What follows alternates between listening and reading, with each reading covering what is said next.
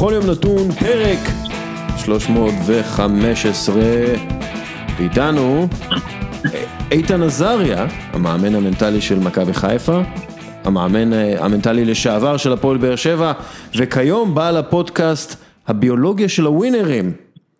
מה קורה איתן עזריה? טוב, מה איתכם? פרק 315? בקטנה. מה זה בקטנה? אולי 30 פרקים בלחץ, זה אומר שאין לכם עבודה.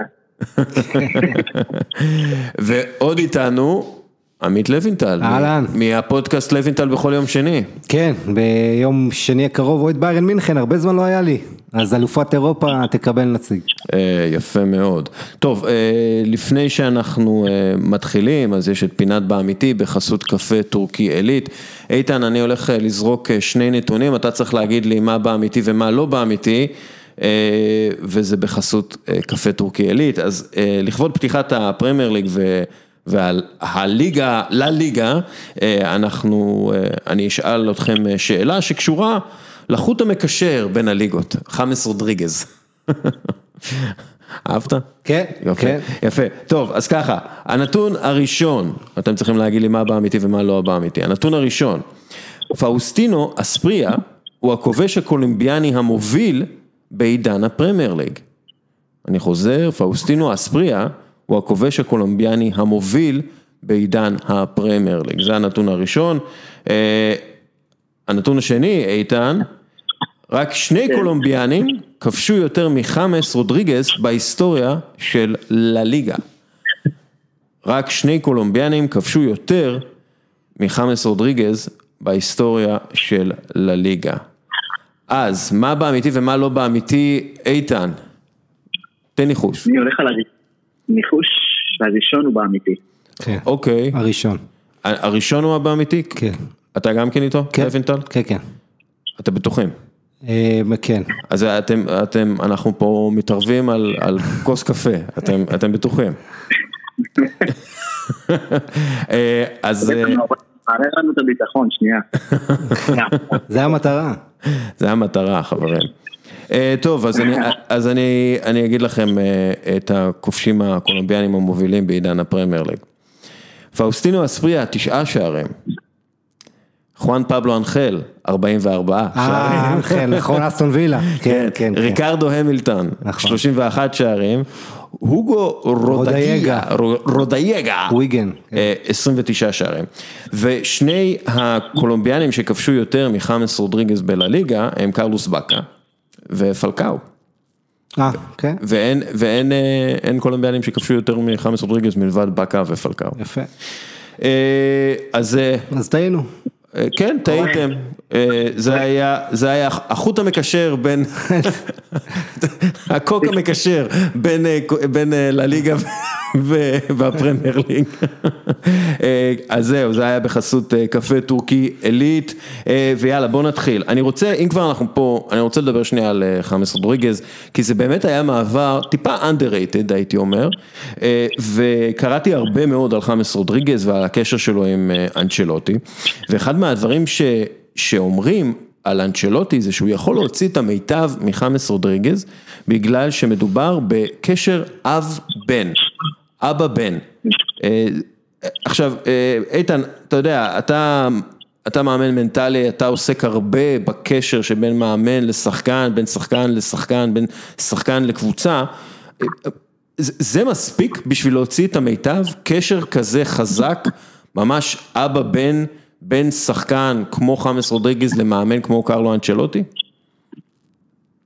שמע, זו שאלה גדולה, אני חושב שאולי, אתה יודע, אם נסתכל בטח בצד המנטלי, ה- אולי תפקידו הכי גדול של כל מאמן זה להביא שחקן, אפרופו ביום נתון, אמ, למשחק, או בכלל לתחושה ולהיות ברמת עוררות, שרמת העוררות הזאת מביאה את השחקן מצד אחד לא להיות אה, אה, חרד מדי או בלחץ, מצד שני לא שאנן מדי.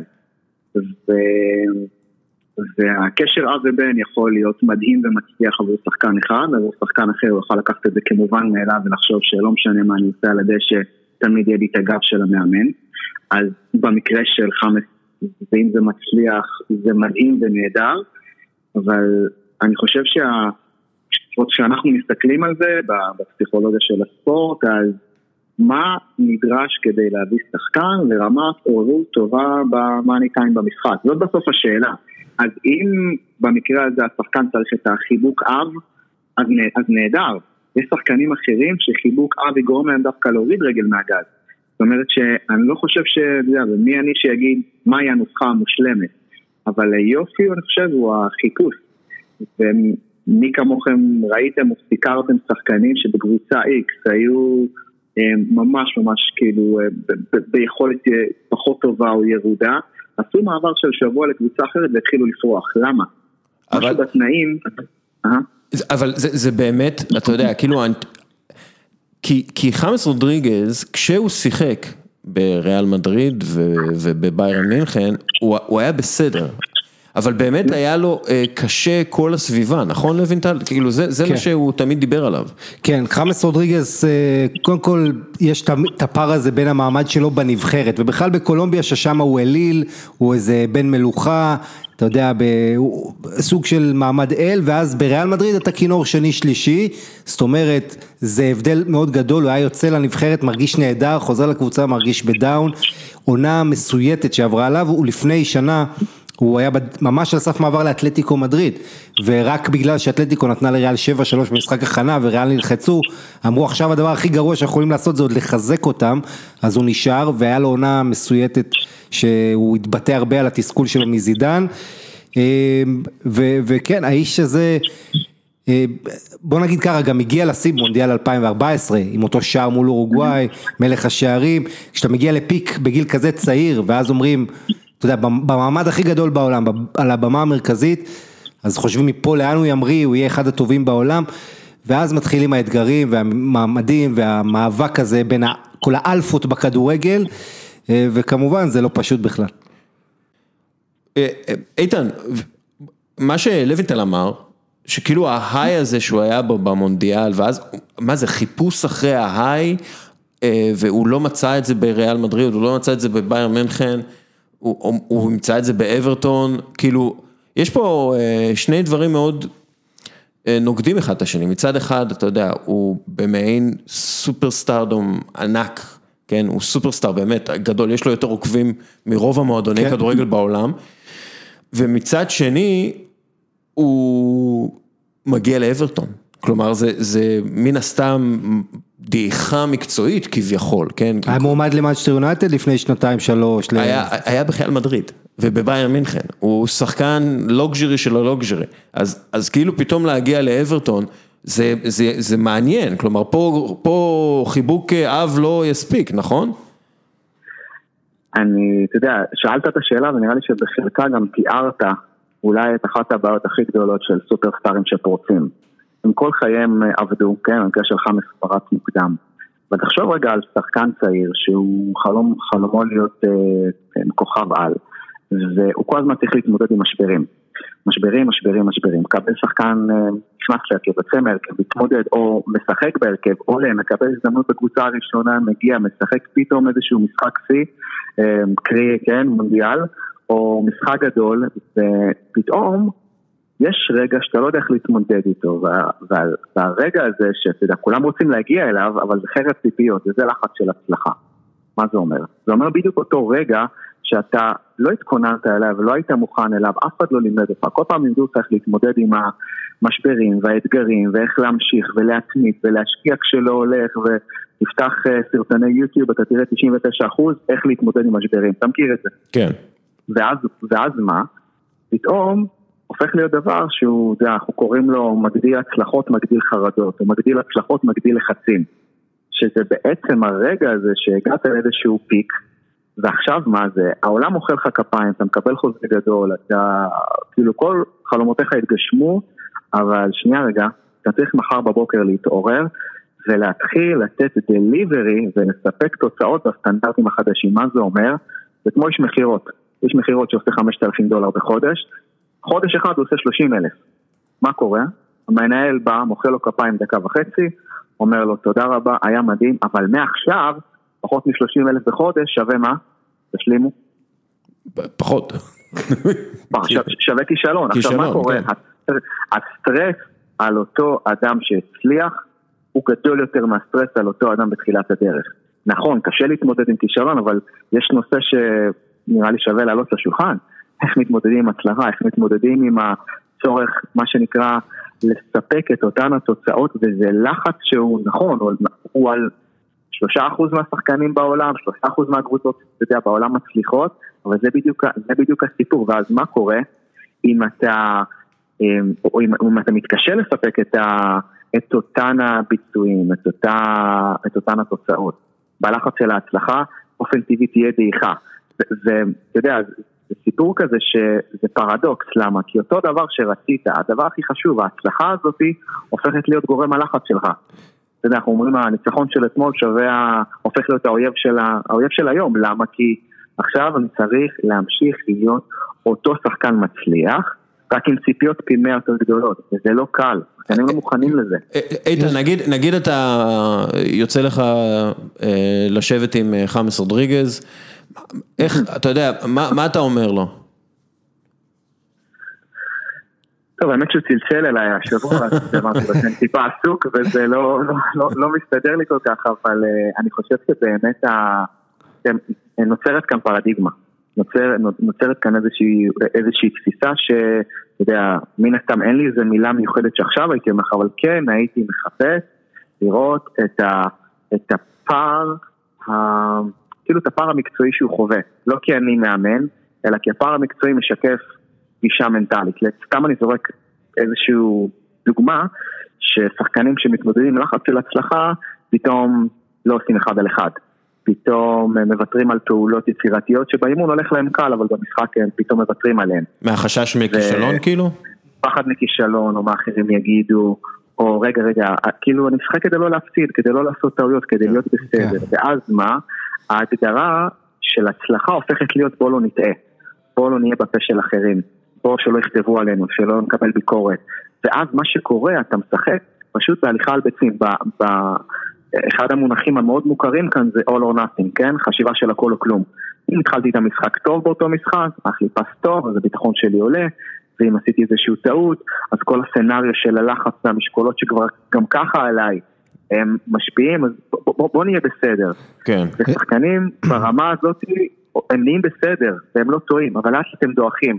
זאת אומרת שהסיבה שבגללה הם הגיעו להצלחה, שזה ה playfulness והיצירתיות והאומץ והתעוזה, זה כאילו הדבר הזה של יום אחד אולי אני אחזור אליו, אבל כרגע בוא נהיה בסדר.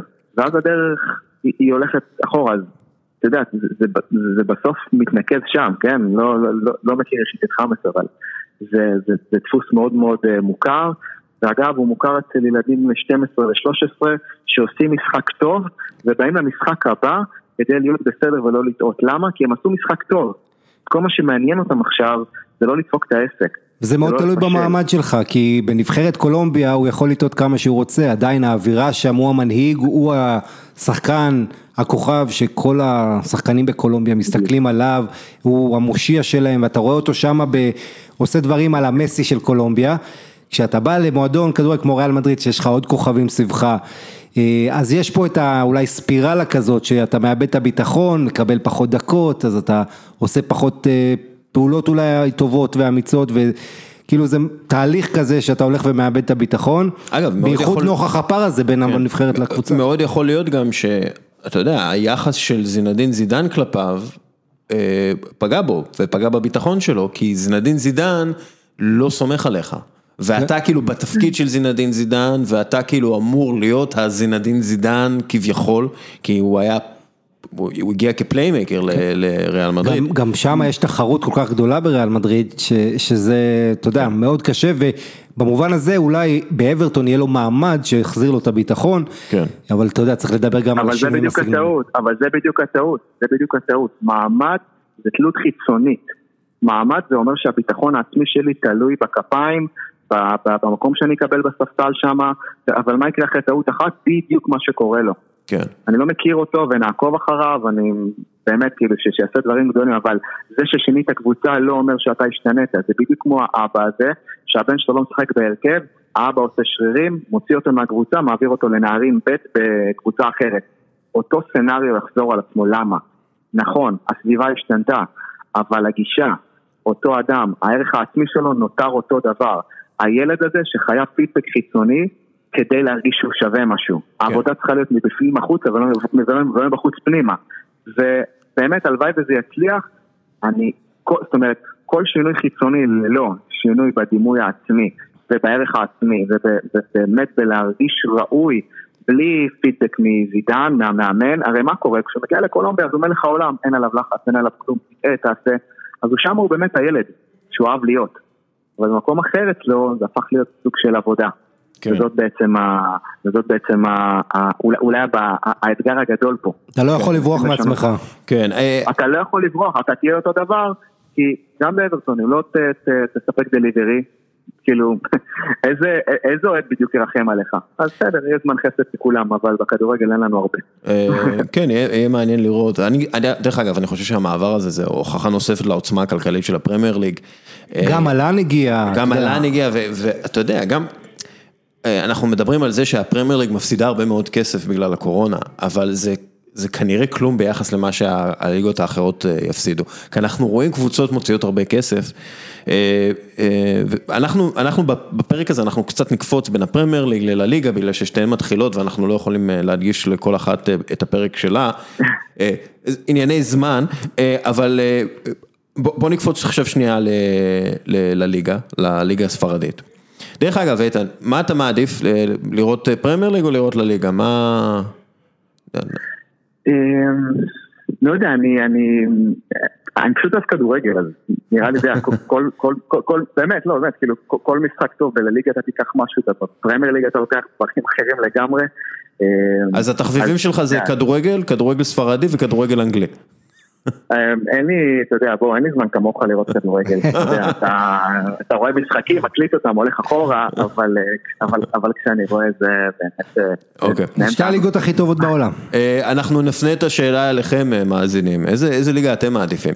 טוב, נקפוץ לליגה, הליגה מתחילה והצל הגדול הוא השאלה הגדולה בעצם על לאו מסי וברצלונה. עכשיו אם אנחנו מסתכלים... שכחנו את דוקורי גם באברטון, זאת אומרת כל הקישור. כן, כן אנחנו עברנו מאברטון, כן. אנחנו בברצלונה.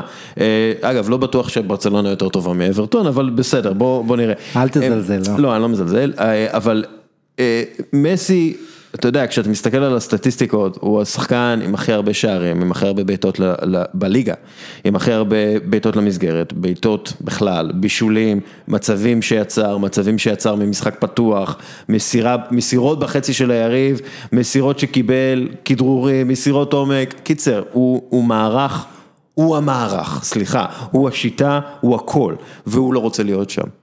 אה, וזה יכול להיגמר לא טוב, נכון? כלומר זה לא, זה, זה חתיכת התמודדות מנטלית, בוא נגיד עבור השחקן ועבור הקבוצה, וזה מצב שביר מאוד. אה, איתן, תנסה, אני, אי אפשר כמובן להיכנס למוח של אה, מסי ואי אפשר להיכנס למוח של, של ברצלונה וכל השחקנים שם, אבל מה שנקרא, איפה זה שם אותם, ש, שיש כוכב כזה גדול, שהוא באמת, הוא באמת הכל שם, הוא המערך, הוא השיטה, הוא ההצלחה, הוא הכישלון, והוא לא רוצה להיות שם. איפה, מה אתה חושב שההתמודדות שה, שלהם, איך היא תיראה השנה, מבחינה מנטלית? וואו, קודם כל, מהשבוע, שבועיים האחרונים, שאתה יודע, שאפשר היה לראות את כל השיחה סביב זה, זה סערה אחת גדולה. ובמקום הזה אני, אתה יודע, תמיד ינסה להביא איזשהו, אולי איזשהו מודל חשיבה שאפשר להבין באמת מה, מה קורה בקבוצה. קבוצה כל הזמן נמצאת בתהליך התפתחות, כל הזמן. זאת אומרת, היא כל הזמן צריכה להתמודד עם אתגרים, עם בעיות, למצוא פתרונות, להביא תוכניות עבודה ולהביא בסוף תוצאות. זה, זה כל הסיפור. ו... ויש ארבע שלבים מאוד מעניינים בהתפתחות קבוצה, ואחד השלבים הוא נקרא storming, זה שלב הסערה. זאת אומרת, השלב הראשון בכל קבוצה זה שכולם נחמדים, זה נקרא פורמינג, כולם פורמליים, הכל נחמד, כולם באנרגיה גבוהה, הכל בסדר. עד שיש שלב שמישהו בוחן את הגבולות. וכשיש את הסערה, אז שתי אופציות, או שהסערה מנסים להשתיק אותה, או שמטפלים בה, ומדברים על הפיל בחדר. אני לא יודע איך זה עובד שם, כן? אבל הפיל קיים, השאלה עכשיו, מעלים את זה או לא מעלים את זה. ו... ו... ו... אתה אומר בתוך חדר ההלבשה, כן? כלומר, כן, שחקנים כן, אחד עם השני. כן. וכמובן גם, אתה יודע, כמובן גם הצוות, זאת אומרת, אופן הטיפול בסערה יגדיר בצורה מאוד מאוד משמעותית את, ה... את היכולת להתגבר עליה. עכשיו, אתה יודע, זה מסי, זה השחקן הטוב בעולם, זה שחקן שכל קבוצה נבנתה סביבו, אז רגע, זה כיף כשזה הולך, אבל עכשיו כשיש סערה כזאת, אז, אז רגע, אז כאילו הכל מתמוטט, או הכל, מה שנקרא, נמצא על, נמצא על ביצים. אז אני חושב שהמקום פה הוא, הוא, הוא, באמת, הוא באמת מהותי. אני סופר סקרן לראות איך זה, איך זה מתפתח, אבל אם אנחנו מסתכלים על זה מנטלית, מה קורה פה, יש סערה שצריכה לקבל מקום, ושצריכה לקבל, אה, אה, כאילו שצריכה לקבל הכוונה. אני חושב, כן, זה עוד פעם, כאילו, לא, לא נכנסתי לשם, אני לא, לא מכיר את המקום, אבל אם הסערה לא עוברת בדרך בריאה, כן, והמועדון לא ימצא דרך בריאה לפתור את זה, אז יתפתח לו, אתה יודע, במילים שלנו, או קבוצה או מועדון או ארגון חולה, וזה מסוכן וזה מאתגר, ואני בטוח שבטח שוברים, שוברים את הראש שם. אמ, אה, אני רוצה, כן. קודם כל אני רוצה לשאול אותך איתן, תכף אני אגיד כמה מילים על מסי, אבל ברמה המנטלית, עד כמה לדעתך העובדה שכבר אין לו את קריסטיאנו רונלדו שאולי ייתן לו fight וירים אותו ויכניס לו מוטיבציה והוא יסתכל מה הוא עושה באותה הליגה, עד כמה אתה חושב זה יכול לפגוע דווקא במסי עכשיו? האמת שכששמעתי את הריאיון עם מסי הוא דיבר על זה שהוא איפשהו חיפש מטרות חדשות ונורא, אתה יודע, זה מרגש לשמוע ששחקן שכמעט השיג כבר הכל מחפש למצוא מטרות חדשות אז אתה יודע, אגב לא אתה ולא אני יודעים אם ה fight הזה בינו לבין קריסטיאנו הוא ה fight שמניע אותו, אני לא יודע מה מניע אותו בפנים, אני לא יודע. ואני לא חושב שיש מישהו כאילו רק מי שקרוב אליו. להסתמך על העשור האחרון שההוא שם שלושה, כן. יום אחרי זה ההוא כובש שלושה, אי אפשר להתעלם מזה שהם, אתה יודע, כל אחד הרים את השני פה, אחרת לא היינו אולי, אתה יודע, חווים, וזה חלק מה, מהגדולה ביריבות, בכל ספורט, אתה יודע, תיקח טניס וכדור, כל ענף, אבל מסי העונה הזו הולך להיות הכי בודד שהוא היה אי פעם, אתה יודע, אה, כשהוא גדל היו לו תמיד את החברים אה, ואחרי זה, ופיקה ופבריגס שהיה תקופה שם והם גדלו איתו אה, כבר כשהם היו ילדים בברצלונה, ואחרי זה נאמר וסוארז, ועכשיו סוארז המאמן קומן אומר לו אני לא רוצה אותך, זה אומר שמסי פתאום... וגם, אגב, גם וידל שהוא חבר שלו, חבר נכון, טוב שלו עוזב. כן, והוא יהיה באמת במקום מאוד בודד, ש... שהשאלה פה זה, אתה יודע, גם קודם כל חברים חדשים, אם יגיע אולי איזה לאוטרו או משהו, או, או, או איזה, או ההולנדים האלה, אני לא יודע איך הוא יתחבר אליהם. ו, ופה השאלה, אתה יודע, גם ברמה המקצועית, אם בלי סוארז הוא יכבוש יותר, אני מניח שהעונה הזו יבשל פחות, יכבוש יותר. אה, ו, וגם, אתה יודע, פסיכולוגית, זה, זה אתגר לא קל להיפרד מהחבר הכי קרוב שלך. אני חושב שהוא קיבל את אתגר ואת מתנת חייו, אפרופו, אם כבר. אה, כן? ברטמאו הולך להוציא ממנו יותר? החבר'ה, אגב, אין לך ברירה, אתה חייב עכשיו להיות אה, במקום של אני הולך ולוקח את האתגר, כן או לא. באמת, אני חושב שזה, שכאילו כאילו כל הדברים קורים במרכאות או לא במרכאות לרעתו, גם הרצון לעזוב, גם החברים הקרובים שעוזבים, זה יאלץ אותו להסתכל, אני מאמין שוב פנימה, אני חושב שזה, אתה יודע, שחקן כמו, בטח כמו מסי, כן מצליח או כן נמצא את, ה, את המניעים החדשים או את המניעים הישנים ויוצאים מעצמו, וואו, זה יהיה, יהיה באמת שיעור גדול לכולנו. זה לפחות, אתה יודע, ה-20 סנט שלי עליו. ואני פחות אוהב לדבר על דברים שאני לא יודע מבפנים, כן. אז זה הכל פה באמת איזה שהם, אה, אתה יודע, איתן, אתה יודע, אה, כיוונים. אחד מהדברים שאני קראתי על אה, ברצלונה, אז בוא נדבר על ירדן שואה. אתה מסבך אותי עם דודו. כן, כן.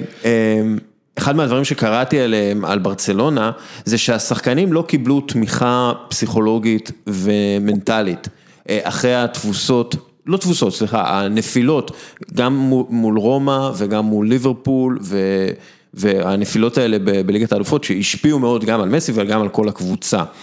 אה, ופה אני רוצה, ובכלל, דרך אגב, גם יש להם איזה under investment, כאילו לא משקיעים מספיק. יש להם שם מלא analytics, אבל כמעט ולא משתמשים בזה, קיקה סטיין זרק את זה לפח, ויש שם בעיה ב, ב, בין האנליסטים לקבוצה, יש הרבה בעיות שם, אנשי מקצוע לא מקבלים את השחקנים לידיים שלהם, הם לא עטופים מספיק. בוא, בוא תסביר לנו מה זה אימון מנטלי ולמה הוא חשוב אפילו, ב, אפילו למסי, אפילו לגריזמן, אפילו לשחקנים האלה, הם עדיין צריכים את האימון המנטלי, נכון? כלומר, הם עדיין צריכים את השיוף הזה, אה, את ההתחדדות הזאת, זה, זה ממש אימון, זה כמו אימון בעיטות, נכון? כן, זה כמו כל אימון, אתה יודע, הרבה, שהמילה הזאת היא אימון מנטלי, או שלא יודעים מה היא, או, של, או שלא מבינים אותה, או שמפרשים אותה לא נכון, אז אתה יודע, אולי נעשה איזשהו אישור קו פעם אחת ונבין שאימון מנטלי, תהיה בהגדרה, אה, על פי הספרות המקצועית בפסיכולוגיה, זה פיתוח מאגר המשאבים של בן אדם, שמאפשר לו למרות הקשיים והאתגרים, לשמור על רמת ביצוע גבוהה, לעבר השגת המטרות שלו. זאת אומרת, לא מדובר פה בפידבקים חיצוניים, מדובר פה בלפתח לבן אדם את הכישורים ואת מאגר המשאבים הפנימיים. עכשיו, מה זה מאגר המשאבים הפנימיים האלה? זה כמו סט כלים שמאפשר לך לתפקד בתנאי הלחץ הגדולים שאתה נמצא בהם. האם זה אומר שאתה תיתן גול כל משחק? חד משמעית לא, אבל זה אומר שכושר ההתאוששות שלך יהיה מהיר.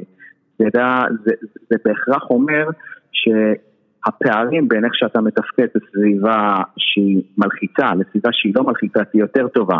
זאת אומרת, אימון מנטלי בהגדרה זה היכולת שלנו להתנהג בתוך מצב כמו שהיינו רוצים להתנהג. מה זה אומר? זה אומר שכשמלמדים שחקן בן 12 לבעוט לשער באימון, אז חושבים שאם גבעת לשער באימון, אז גבעת לשער גם במשחק טוב. העניין הוא שהסביבה היא שונה. למה? כי במשחק זה לא בעיטה מול השער. במשחק זה בעיטה מול השער בתנאי לחץ, השלכות, אפשרות להיכשל. ושם, המצב הזה, זה לא מצב רגיל, זה מצב שאנחנו קוראים לו התנהגות בתוך מצב. והרעיון הוא בעצם לא לחכות שיהיה קרייסס, אלא להתחיל לפתח באופן מתמשך, שבועי, את המשאבים האלה. וקראתי בקורונה שהפסיכולוג של, אה, של ליברפול, שכחתי את שמו. קראת בקורונה, זה נשמע כמו קראתי בקפה.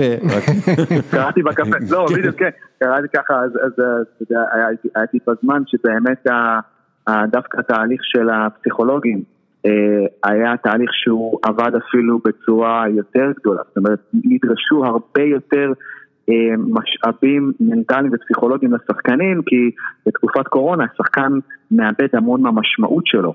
כי כל המשמעות שלו נשענת על להביע את עצמו ולהיות שחקן ולייצר כן. ולקבל אהדה ואהבה ופתאום אין לו את זה, אתה nobody, אתה כמו אחד כמו כולם. אז אני חושב שאחת הטעויות היא להתחיל להכניס, אה, אתה יודע, אימונים מנטליים או פסיכולוגיים בבעיות. זאת הטעות הראשונה, קודם כל. אם הכנסת פסיכולוג בבעיה, אתה הבעיה. אני חושב ככה, כן? כן. מצד שני, אם יש איזשהו תהליך נורמלי, אז גם השחקנים מבינים שהחלק המנטלי הוא חלק שאתם צריכים לפתח אותם. זאת אומרת, אנחנו לא מחכים לבעיות שיהיו, בואו נפתח יכולות, ואז כשהבעיות יגיעו, נהיה הרבה יותר, אה, אה, נהיה, עכשיו, כדי שזה לא יישמע, אה, עדיין ברומו של עולם, אנחנו רוצים באמת להבין שיש סט כלים ששחקן צריך לדעת, הוא צריך לדעת איך לווסת את הלחץ שלו, הוא צריך לדעת ולדעת מה מוביל אותו לרמת עוררות גבוהה, הוא צריך לדעת איך לטפל בתסמינים הגופניים שקורים בפני משחק, לפעמים זה רגליים כבדות, פה יבש, מחשבות כמו מאחרים יגידו, פחד מכישלון, ניצחתי משחק שעבר, איך אני שומר על אותו רף, הפסדתי לפני שבוע, איך אני מרים את עצמי, זה ממש דברים פרקטיים שזה שזה סט כלים ש... כן, כן, זה סט כן. כלים של?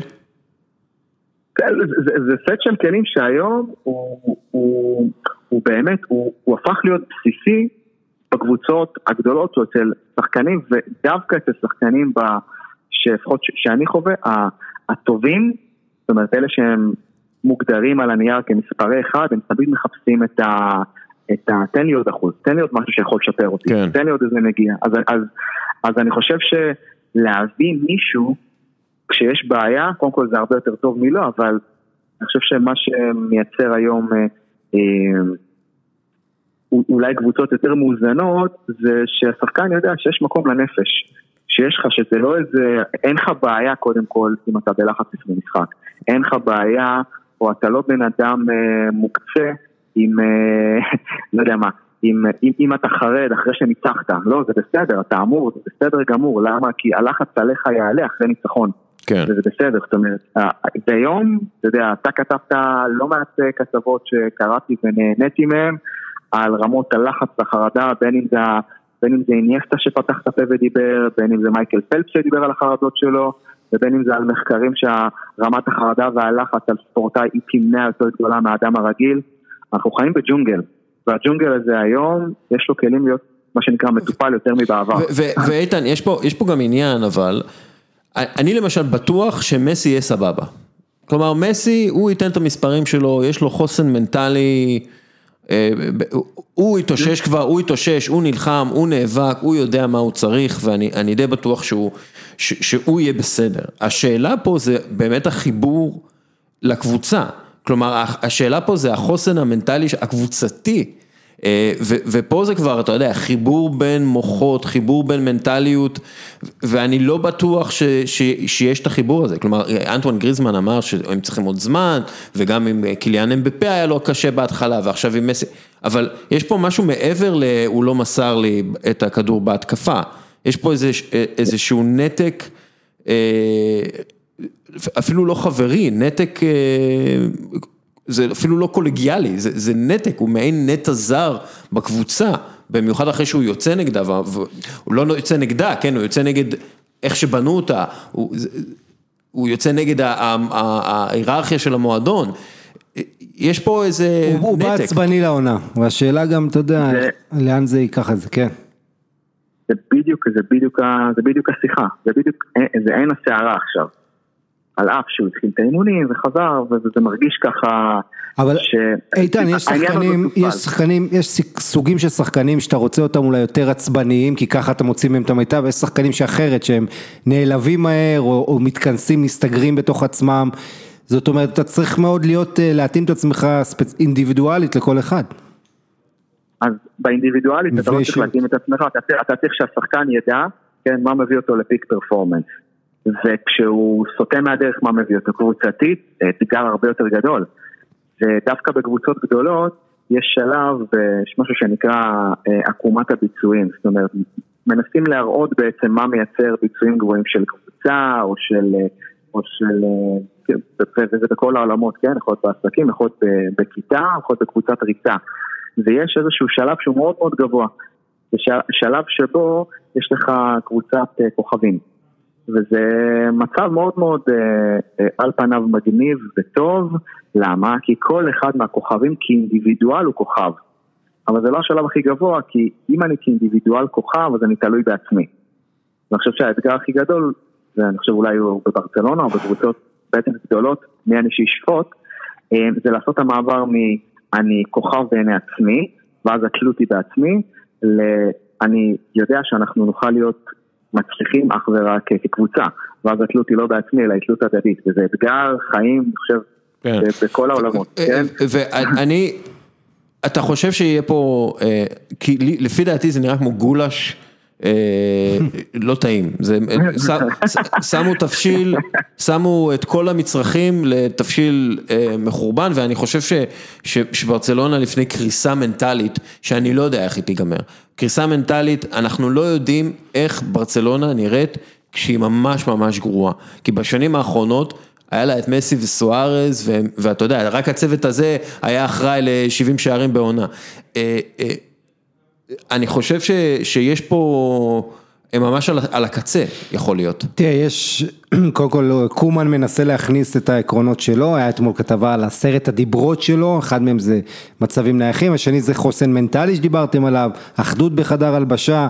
אה, כן, שכולם יהיו באותו כיוון, גם העניין של האקדמיה, אנסו פאטי אמור לפרוץ וריקי פוץ', אבל אתה יודע, הבעיות של ברסה, ההגנה, אה, אתה צריך חיזוק בהגנה, זה משהו מקצועי. אני פשוט אומר שיש להם איזה סוג, הם נראים לי פריחים כל כך. מנטלית, מנטלית. ואחד הדברים שקומן באמת רוצה, תראה, יש לך שחקנים, כל, כל כך הרבה סמדו, אה, גריזמן שככה לא התאקלם, אה, ועוד ועוד ועוד שחקנים ש... אתה יודע, גילו בעיות מנטליות. השאלה היא כמה, כמה מאמן והצוות שלו יכולים לעשות באמת את השינוי. אה, ולהתאים את עצמם, וגם עוד שאלה, האם מאמן הולנדי כזה שמביא שחקנים או רוצה הולנדים, ממפיס דה פאי, ג'ורג'יניו וינלום, עד כמה זה יכול to alienate, כן, להרחיק אולי את החבר'ה האחרים, כן. שכאילו יהיה קליקות במועדון. ובכלל מילה על כן. נושא על קליקות, כי היה לנו את הצרפתים בברצלונה נכון. שעברה וזה לא עבד, אז עכשיו עושים איזה שינוי כיוון יותר הולנדי, כמו פעם, איך שברזה הייתה.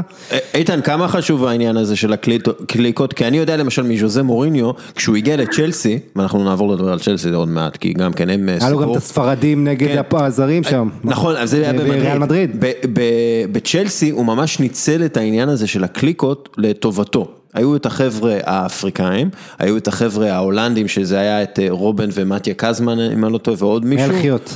מלחיות יכול, לא, מלחיות לא היה, אבל היה, היה כאילו חבר'ה הולנדים יותר, או הולנדים גרמנים כאלה, והיה את החבר'ה האנגלים, והוא כאילו אמר, אין בעיה, שכל אחד יהיה בקליקה שלו, אבל תדעו שאנחנו עובדים ביחד, עובדים ביחד, אין, אין, אין קליקות. אתם תרגישו בנוח בקליקות שלכם, סבבה, כש, כשעולים על המגרש כולם ביחד, אין, אין אה, דבר כזה קליקות, אז הוא כאילו, הוא כאילו, מה שאמרת, אה, איתן, הוא, כאילו דיבר, הוא הוציא את זה החוצה והפך את זה לקטע.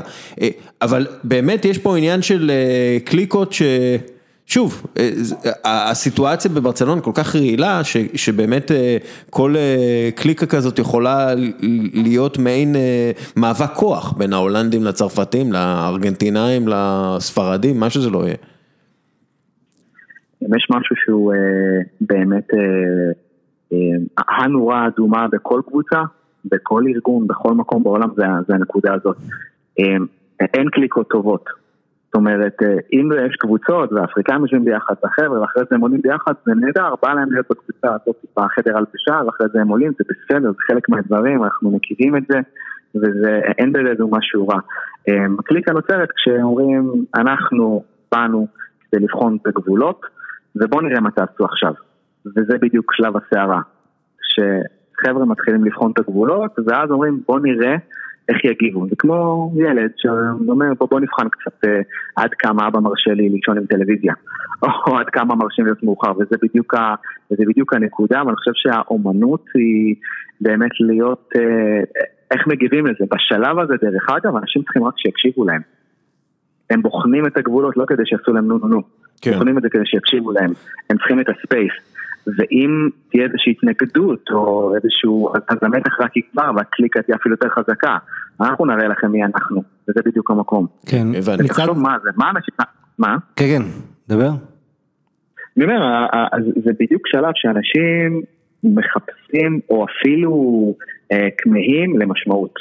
פשוט צריכים שיקשיבו להם. אז- מצד אחד יש לך את העניין שאתה כן רוצה שבשביל ההתאקלמות של השחקן, כמו בארץ שעשו כבר בניינטיז, שהביאו לך כמה זרים מרוסיה או מהונגריה, בשביל לעזור להם להתאקלם, מצד שני אתה כן צריך שהם ככה, אתה יודע, לא יהיו איזה נטע זר בקבוצה, שכן יתאקלמו וירגישו בסדר עם שאר השחקנים. ליון היו עושים את זה מצוין עם ברזילאים. נכון. הם היו, הביאו בעיקר רק ברזילאים כזרים, והיה להם חיבור טוב מאוד לברזיל ולליגה המקומית שמה. והם- איתן, שאלה על הגבול, בתפקיד שלך של יועץ מנטלי, הרי אתה בק- בקשר עם שחקנים ולפעמים זה יכול להיות קרוב מדי ממש על הגבול החברי, אבל צריך לדעת לשים שם גבולות, אז תסביר לנו על העניין הזה, איך, איך אתה באמת מצד אחד מספיק קרוב לשחקן אבל גם מספיק רחוק ממנו. אני חושב שזה זה מאוד פשוט, אנחנו שם כדי לשרת את האינטרסים של השחקן ואת הגבולות שהוא רוצה, ולפעמים השחקן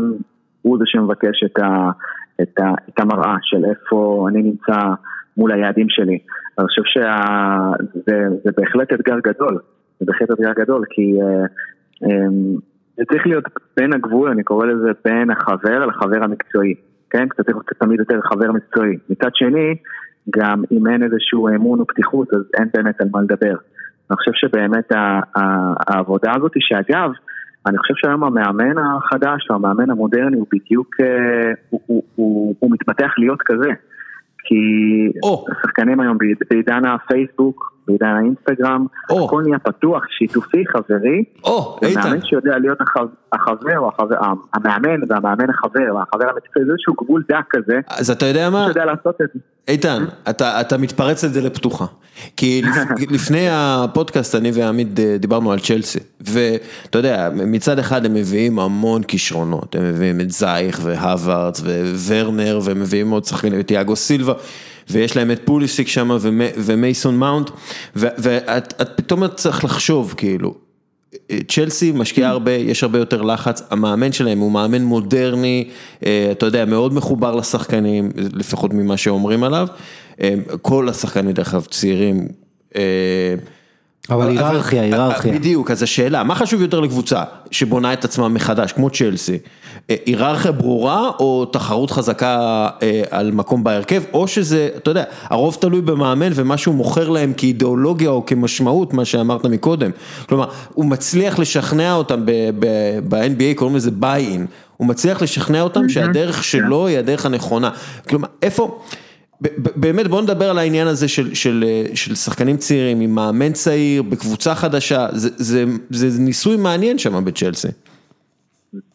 כן, לגמרי, וגם, אתה יודע, זה, כאילו אמרת, האם זה זה או זה, אני אומר, האם זה יכול להיות שניהם? זאת אומרת, האם גם אפשר לתת לשחקן את הביטחון שאוקיי, אתה השחקן שלי, שאני כן מכוון אותך, ואני כן רואה בך כשחקן מוביל, ו...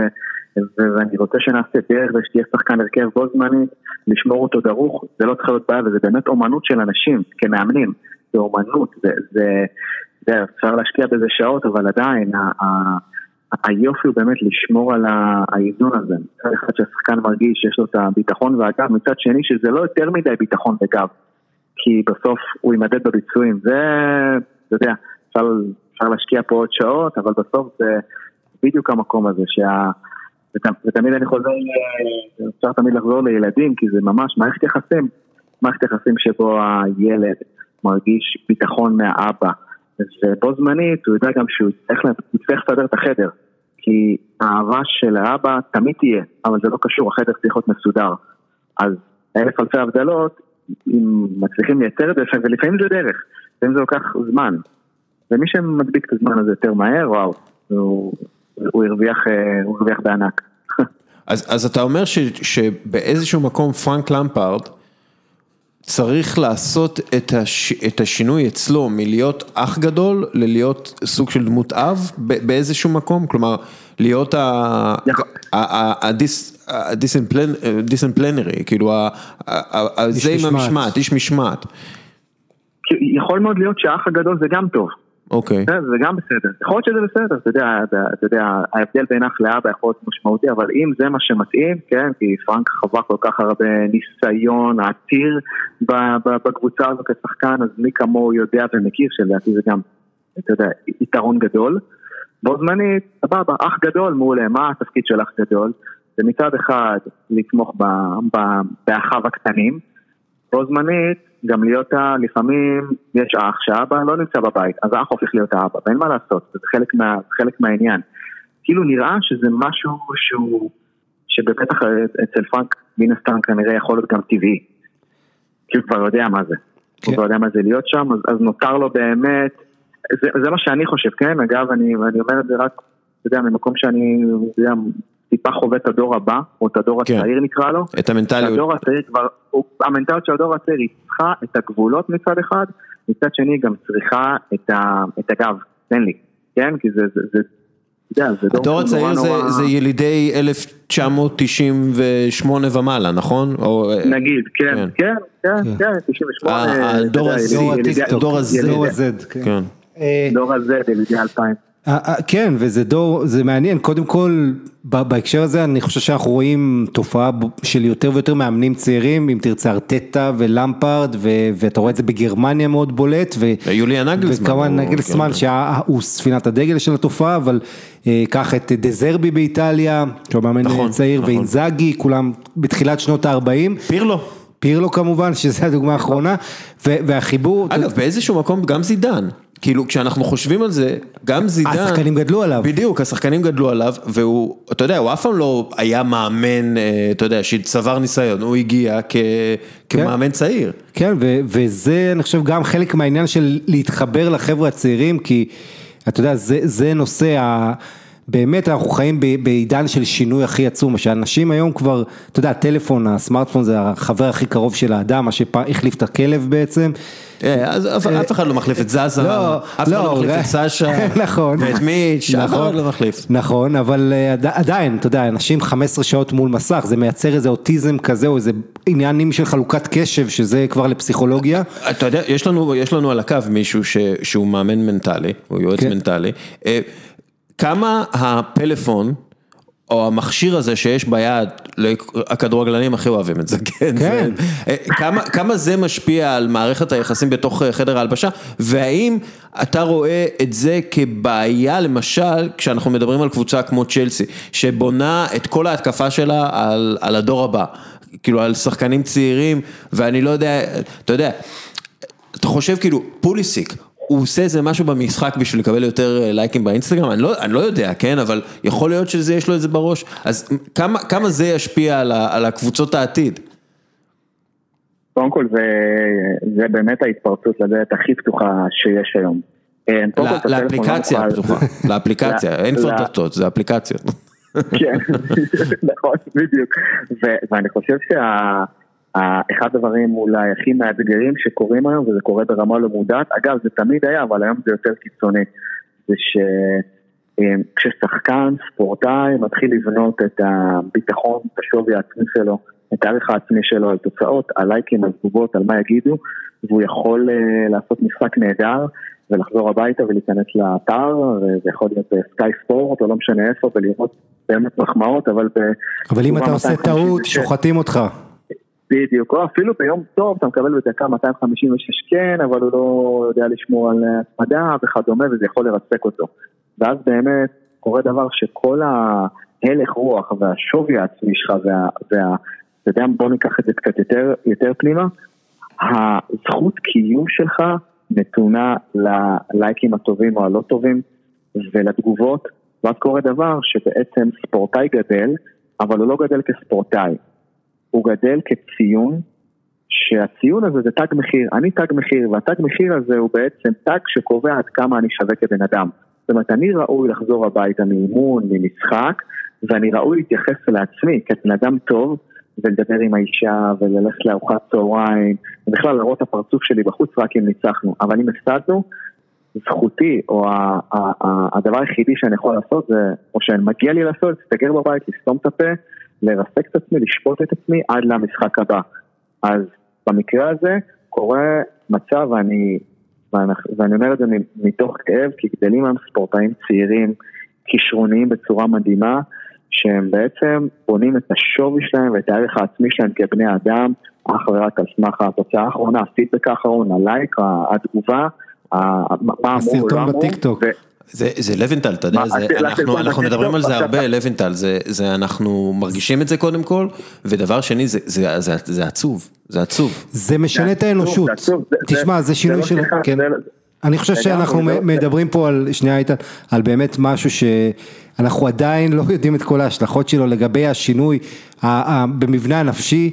הצורך הזה בתשומת לב, וזה לא רק זה, זה גם, אתה נהיה הרבה יותר בודד, ההשפעות הפסיכולוגיות, הדיכאונות, אנשים כל היום בסלולרי רואים כמה לייקים יש להוא, מתחילים לקנא בזה, כן. זה מוציא מהם הרבה רעלים גם, שאחרי זה מתבטאים בצורה לא. ובתוך חדר הלבשה, שזה מקום, אתה יודע, עם הרבה אמוציות והרבה אגו, זה, זה יכול להיות אה, נזק, נכון, אה, איתן? לגמרי, תחשוב על זה, שאני כשחקן, כספורטאי, אין הפרדה בין איתן הכדורגלן לאיתן האדם. תחשוב, אין הפרדה. זאת אומרת, אין את איתן הבן אדם, או אין את, אם, אני, אם קוראים לי אה, אה, משה, אין את, אין את משה הספורטאי. אני, הערך שלי הוא אך ורק לפי הכדורגל, לפי התוצאות שלי בספורט, כמה טוב אני בטניס, כמה טוב אני בשח. עכשיו, מה קורה? אתה, אין לך, אתה, אתה מסתובב כמו עלה נידף. אוקיי, עכשיו, זה ברור גם למה, נכון? כי כשאתה גדל, כספורטאי, כל החינוך שאתה מקבל זה חינוך לתוצאות. אז מה קורה? כשאתה מביא אותם, אתה חוזר הביתה, מה אבא שואל?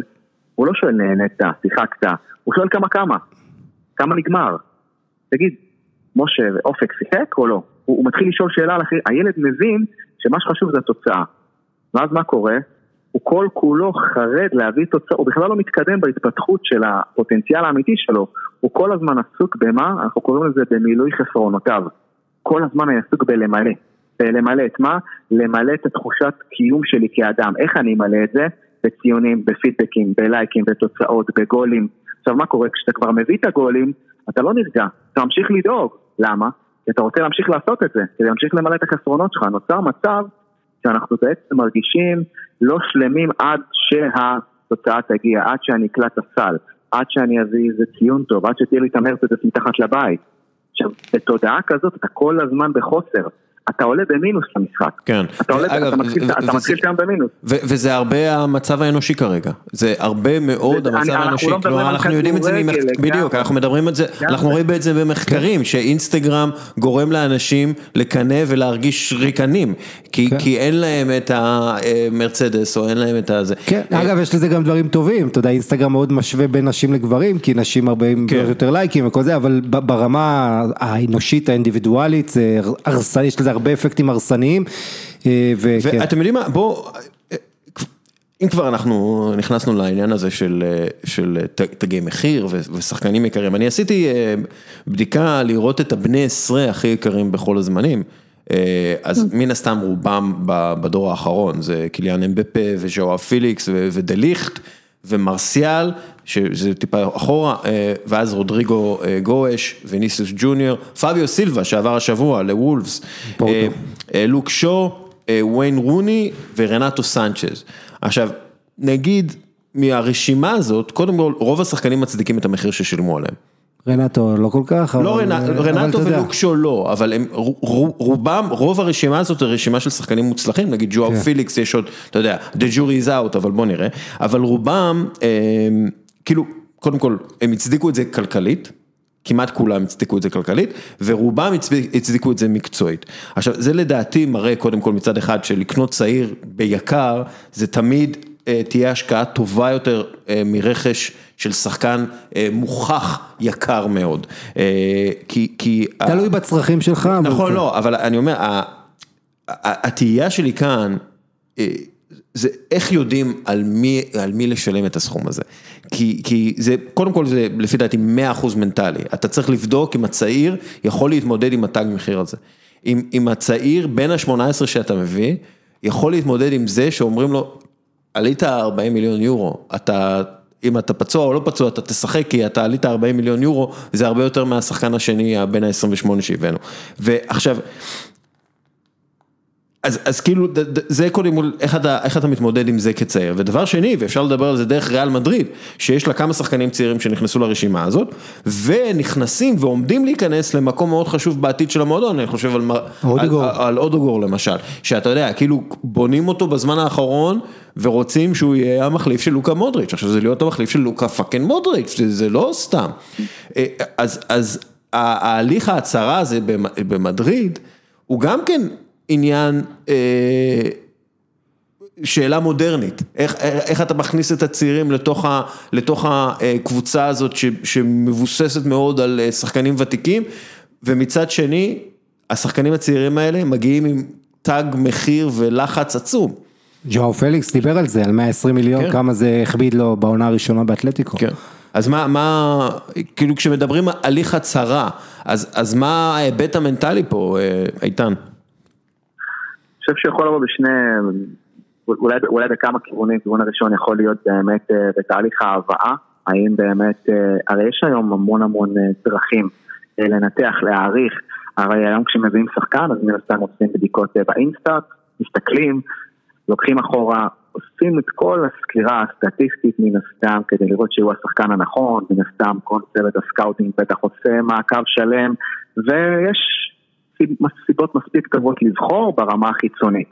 זאת אומרת ברמת הביצועים, הכישרון, המהירות, קטונתי, יש כל כך הרבה דרכים, ויש צוותים שלמים שעושים את זה.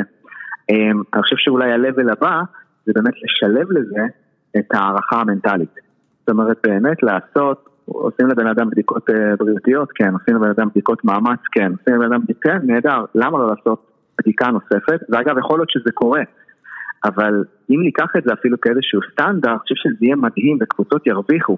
כי אם אם מזהים איזשהו חשש אצל השחקן, ממש פרי, פרי החתמה, אז הרווחנו ביג טיים, כי אתה יכול לתת לשחקן את הכלים להיות, להיכנס ואיך אומרים, להשתלב בצורה מהירה יותר, כי אתה פותר לו בעיה שיכולה לעלות אחרי משחק 2, 3 או חצי עונה, כי הוא לא השתלב. אתם מכירים את המילה הזאת? לא כן, השתלב. לא השתלב. והמילה הזאת לא השתלב, היא, איך יכול להיות? לפני חודש היה, זה הקבוצה קיבלה אותו אה, בצורה נהדרת, אתה שואל את השחקן יש בעיות, הוא אומר לא, באמת, כולם נחמדים, להפך, לפעמים זה שהכל טוב, עוד יותר מלחיץ. זאת אומרת, גם אני בתג מחיר גבוה, גם הכל טוב, גם מפרגנים לי, גם דירה חדשה, הכל נראה מעולה, אז למה אני בא, עדיין לא, לא, לא מצליח להביא את עצמי? אני חושב שזה מקום באמת ש... ובטח כשמדברים על הצהרה, שזה ממש, אני חושב שזה אגב דבר מדהים, אז אם מוסיפים, וזה לא חייב להיות עכשיו אה, אה, איזושהי הצהרה ומביאים מאמנים מנטליים ויש אה, צוות פסיכולוגי, לא, לא, הכל טוב, להצמיד לשחקן באמת את האיש שילווה אותו, שידע לעזור לו לבנות או לעבור על הבורות, כי יש בורות. במעברים יש בורות.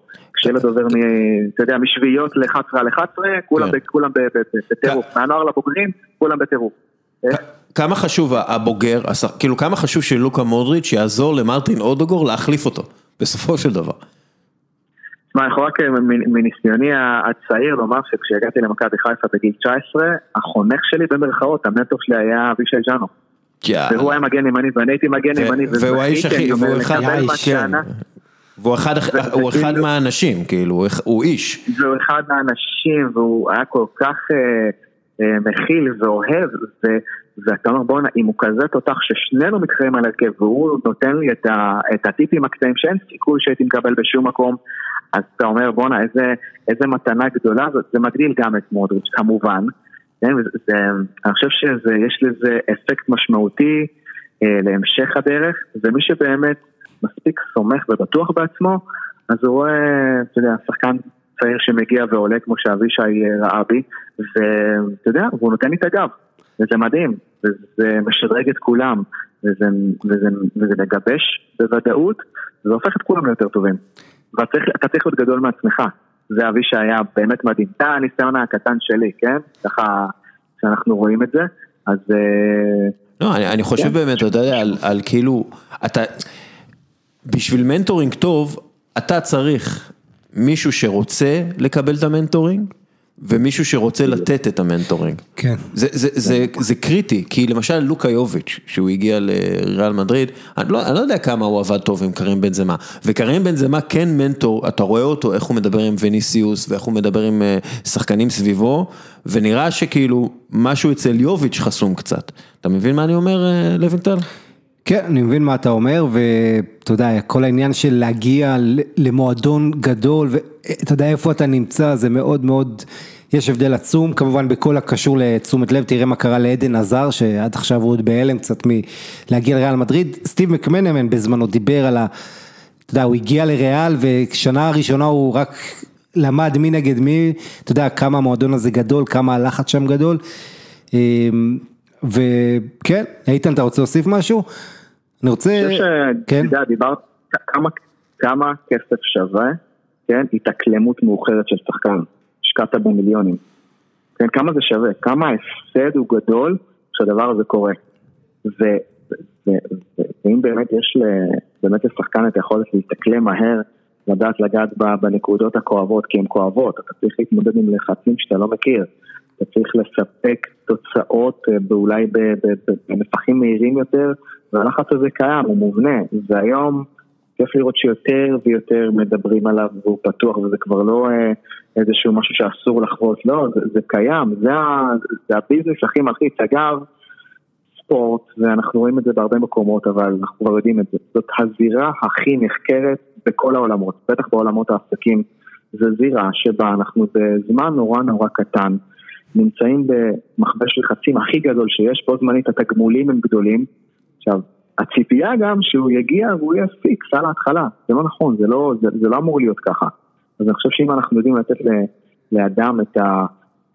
ובגדול זה להחזיר אותו כמה שיותר קרוב לעצמו, לשחקן שהוא היה לפני שהתדמית שלך נהייתה משהו, לפני שהם התחילו לדבר עליך, וה... והמעבר הזה בין לשחק כדי לתחזק את התדמית שלי, שזה קורה להרבה שחקנים ש, מגיעים לקבוצה גדולה ואז דועכים, כי הם כבר לא משחקים כדי לחקור את הגבולות שלהם, הם משחקים כדי לתחזק את השם הזה שנבנה לי. ואז אתה שוכח לשחק. אז אתה יודע, נכנסתי טיפה פנימה, אבל... כן. זה... לא, אגב, אתה יודע, זה, איתן, אנחנו פה, אה, זאת המטרה, להיכנס כמה שיותר עמוק. אה, יש לך עוד משהו להוסיף על אה, ריאל מדריד? ריאל מדריד, לא, אני חושב ש...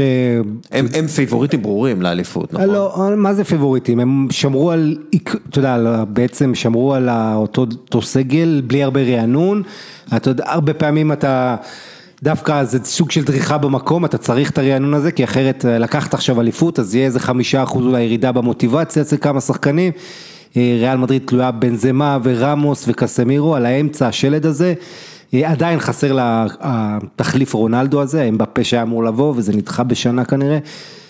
אז כן, עדן עזר זה הסימן שלה הכי גדול, שגם יש דאגה בריאל לגבי הכושר שלו והיכולת שלו לפרוץ, כמו שמצפים העונה. אבל יש את זידן ואתה יודע, כן. ולוורדה אני רוצה לראות אותו פורח העונה כמו שהוא כבר עשה עונה שעברה. בקיצור ריאל תהיה טובה אבל ברסה אני מצפה תחזיר, אתה יודע ברסה תהיה רעבה. אני, אני ממש... כל הבעיות המקצועיות בברצלונה. אני, לא, אני, אני אגיד לך משהו, אתה יודע, אני לא רואה את ברסה, אני לא רואה את ברסה מצליחה, אני פשוט לא מצליח לראות אותם, אבל אתה יודע, יכול להיות שאני טועה, אני לא... אני לא, לא, היו גם הרבה שלא ראו את ליברפול לוקחת אליפות בתחילת העונה שעברה. אמרת ליברפול, בוא נדבר על ליברפול, ליברפול היא אלופה והיא הקבוצה הכי חזקה, הכי חזקה, כאילו באנגליה גם. גם אם מורידים חצי מהנקודות שלהם בשנה, שנה... עם הקיזוז. עם הקיזוז, הם עדיין יהיו אלופים, אבל... עכשיו, אני לא בטוח כמה אגו משחק בקבוצה הזאת, בגלל שיש להם כל מיני דמויות כאלה בחדר הלבשה, כמו ג'ורדן הנדרסון, שאתה אומר, אין מצב שיש לו איזה, אתה יודע, הוא איזה אגו מניאק, כן, מילנר וכאלה, אבל הם כן, הם באיזשהו מקום כן יצטרכו להתמודד עם מחלת האני, מחלת היותר, דברים שפט ריילי דיבר עליהם ותיאר אותם בספרים שלו, ושחקנים כן ירצו יותר קרדיט, ויש גם את העניין של הרעב והמוטיבציה, כלומר, העניין הטבעי הזה שאחרי שהגעת לטופ של הטופ, אתה שוב צריך לחפש את המוטיבציה, שוב צריך לחפש את הרעב, שוב צריך להגיע מול אותה יריבה שניצחת כבר, ו, וזה... ונראה לי שהשנה, עוד פעם, היריבה הכי גדולה של ליברפול תהיה ליברפול. איתן, מה, מה, אתה היית בסיטואציה כזאת בהפועל באר שבע, זכיתם באליפויות והתמודדתם עם, עם העניינים האלה. לגמרי, לגמרי. כתבה שכתבת, זה היה על מחלת היותר, והיא כתבה שהייתה באמת חזקה ונוגעת, וזה טבעי לכל קבוצה, כן, בחלק זה קורה בצורה משמעותית יותר, בחלק פחות, שבהתחלה כולם עובדים ביחד למען המטרה, כולם בסדר, כולם באמת נותנים מעצמם, אבל אחרי איזשהו הישג נורא נורא גדול, אז מתחילים טיפה רגע, רגע, מה יוצא לי מזה? ואז אחד זה מתנפח והתסכולים מתחילים להופיע בחדר הלבשה כי כל אחד מושך לעצמו ויכול מאוד להיות שזה יהיה, אני חושב שבליברפול אה, אה, טיפה מה שראיתי יש, התודעה שם היא, היא אני חושב, היא, יש שם הבנה של הדבר הזה, הלוואי ואני אני מקווה שאני לא טועה, כי באמת אה, אה, הטיפול בחיפוש הדרייב החדש, או ביכולת לייצר את אותו, את אותו חיבור, את אותה... את אותה תשוקה שבאה ואומרת, שנייה רגע, עשינו דבר גדול, אבל האם יש סיפור גדול יותר שאנחנו יכולים לעשות, אפרופו The Last Dance, כן? שפיל ג'קסון ידע לתת שם לדבר הזה. וזה חשוב, כן? כי, כי, כי השחקנים בסוף הם מסתכלים על המאמן, על הצוות, ואומרים לאן לוקחים אותנו היום, ואיך מניעים אותנו, אין מה לעשות, זה, זה שם, אני... תראה, זה, זה כמו, אתה יודע, זה כמו, אתה יודע, יש כל כך הרבה קבוצות שנראה לי נהיה סקרנים לראות איך הם יפעלו השנה, או מה הם יעשו, והלוואי ואפשר יהיה לדעת מה, מה קורה שם מאחורי הקלעים, אבל לחפש אחרי האליפות את הדרייב הבא, היה לנו את זה בהפועל באר שבע, וזה היה חתיכת אתגר, אבל זה, זה היופי. אני חושב שהנחת היסוד פה, היא שאתה לא באמת יודע מה יעבוד. באמת, כאילו, ואם אנחנו באים מתוך נקודת ההנחה הזאת, החיים יותר קלים. לפעמים אנחנו אומרים, אה, זה נעשה את זה, וזה המצגת הזאת תעבוד, וזה, אז זה לא, אין הבטחה שזה יהיה הדרייב הנכון, אבל החיפוש הוא היופי. והמהירות ביצוע, כמה שזה יותר, קיצור, יש כל כך הרבה דברים שעולים כשאתה מעלה את זה, כי חווינו את זה, ו... ואחרי האליפות השלישית עם הפועל באר שבע, דברים שלא עבדו, והייתה עונה פחות טובה בצורה משמעותית. אז כל הזמן להיות בחיפוש הזה של מה יכול להיות באמת הדבר שיחבר את השחקנים טוב, ואני לפחות ככה עושה מנקודת הנחה שלא בטוח שאני יודע.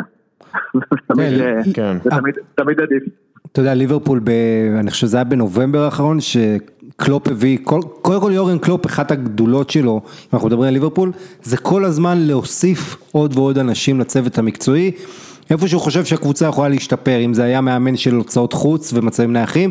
בנובמבר האחרון, אה, כמדומני, הוא הביא פסיכולוג, שגם היה שחקן עבר במועדון, ואחרי זה נכון. אימן קצת לי ריצ'רדסון, אה, שגם מאוד תמך בשחקנים בתקופת הקורונה, כמו שהזכרת. אה, ואתה יודע, זה אחד הדברים, פעם לא היו מאמנים, מאמני שוערים, וכל הזמן הכדורגל מתקדם בצוות. אגב, לא רק כדורגל, ספורט אמריקאי, כן, כמובן, כל הצוותים וכל האנשים שם שמטפלים בכל היבט, כל אספקט של השחקן, אם זה המקצועי והמנטלי וזה, אנחנו באמת בגישה יותר ויותר מקצועית והכל. אה, ואנליטית, ואתה יודע, לפעמים, כמו שאתה אומר, הרגשות זה בסופו של דבר אספקט מאוד מאוד מרכזי עדיין במשחק, ושליטה ברגשות. כן, אני, אני, אני גם, זהו, אני גם רוצה לשים רגע את הדברים על השולחן, מדובר פה בתחום מדעי שיש לו אמ, אמ, נקודות וחוקים, ולפחות המונח, המושג הגדול, נקרא Psychology of Performance, פסיכולוגיה של הביצועים, זאת אומרת, כמו שאתה יודע, ספורט סיינטיסט שנותן בדיוק את כל האספקטים הפיזיולוגיים, יש את האספקטים המנטליים שהם בהגדרה הם נחקרים וכל הזמן מתקדמים, בדיוק כמו שהעולם הפיזי מתקדם ונחקר, אז יש כזה דבר שנקרא המנטליות של הביצוע. או במילים שלנו, כשאני בזמן משחק תחת לחץ, מה מנהל אותי שם? האם אני יודע לווסת את הלחץ שלי? האם אני יודע להתאושש מעל המשברים? האם אני יודע להישאר קרוח בהצלחה? אומרת, אלה דברים שעובדים עליהם. ואפשר לקחת את זה עוד פנימה, אבל זה ממש לנהל את ההוויה ואת הלך הרוח שלך. לתוך סיר הלחץ הזה, כי הוא לא נגמר. כן. הוא לא נגמר כשאתה הולך אחרי האימון, הוא לא נגמר כשאתה מגיע. כן, ובוא נחזור שנייה לליברפול, ואחד מהדברים שהאוהדים תוהים זה למה אין רכש, או אין רכש מרכזי, וגם אנחנו דיברנו על זה, עמית, כאילו, אה, ויורגן קלופ אומר, אנחנו חיים אה, בעולם עם הרבה חוסר ודאות, עבור מועדונים מסוימים, חוסר הוודאות הזאת פחות חשוב, הם בבעלות אוליגרכים ומדינות, זו האמת. אנחנו לא יכולים להרשות לעצמנו לרכוש אה, שחקנים, בגלל שאנחנו לא יודעים מה יהיה מחר. אתה גם ראית את הפרסום בסוויס רמבל על המצב כן, הכלכלי כן. של ליברפול, שהוא לא כזה. שהמצב הכלכלי הוא לא רע, אבל הוא גם לא מאפשר להם לקבל החלטות אה, מרכזיות על רכש, כלומר, כן. להביא שחקן ב-50 מיליון או 70 מיליון, מה שהם עשו, אה, כדי להביא את אליסון ואת ונדייק. אז השאלה היא, כמה חשוב, או לא חשוב, הרכש, אה, אה, כשאתה צריך להכניס לתוך הקבוצה הזאת, כדי להתמודד עם המחלת היותר, כדי לייצר איזשהו רעב פנימי חדש. אה, כי, כי הרבה פעמים אנחנו רואים את זה קבוצות שביחד שלוש, ארבע שנים יכולות להרגיש קצת... אה, עייפות אבש... החומר. עייפות החומר, קצת עבשות, קצת אה, מחפשות את עצמן, קצת לא מתעניין, קצת... מעגל חיים של קבוצה. כן, כן, מעגל חיים של קבוצה קצר. שצריך להיחדש, תראה, קלופ אמר ש... בכמה הזדמנויות שהחלק הכי חשוב בעונה זה בהכנה, שם אתה...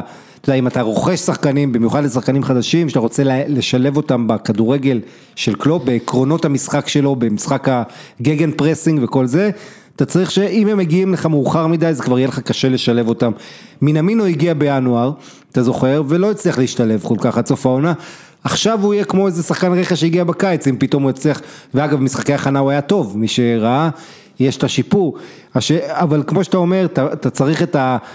את החדשנות הזאת, קצת את ה... בייחוד אחרי שלקחת אליפות, יש איזו ירידת מתח קלה אולי, אין את אותו רב, אתה כן צריך את התחרותיות הזאת. ופה זו שאלה, קש... שאלה לא פשוטה, אבל תשמע, עדיין יש את נבי קייטה, יש כמה שחקנים שכן יכולים לעשות בליברפול עוד קפיצת מדרגה. השאלה הגדולה היא אה, באמת מה, אתה יודע, איך הם מתמודדים כשיש לך תחרות מול סיטי שתחזור כן. חזקה.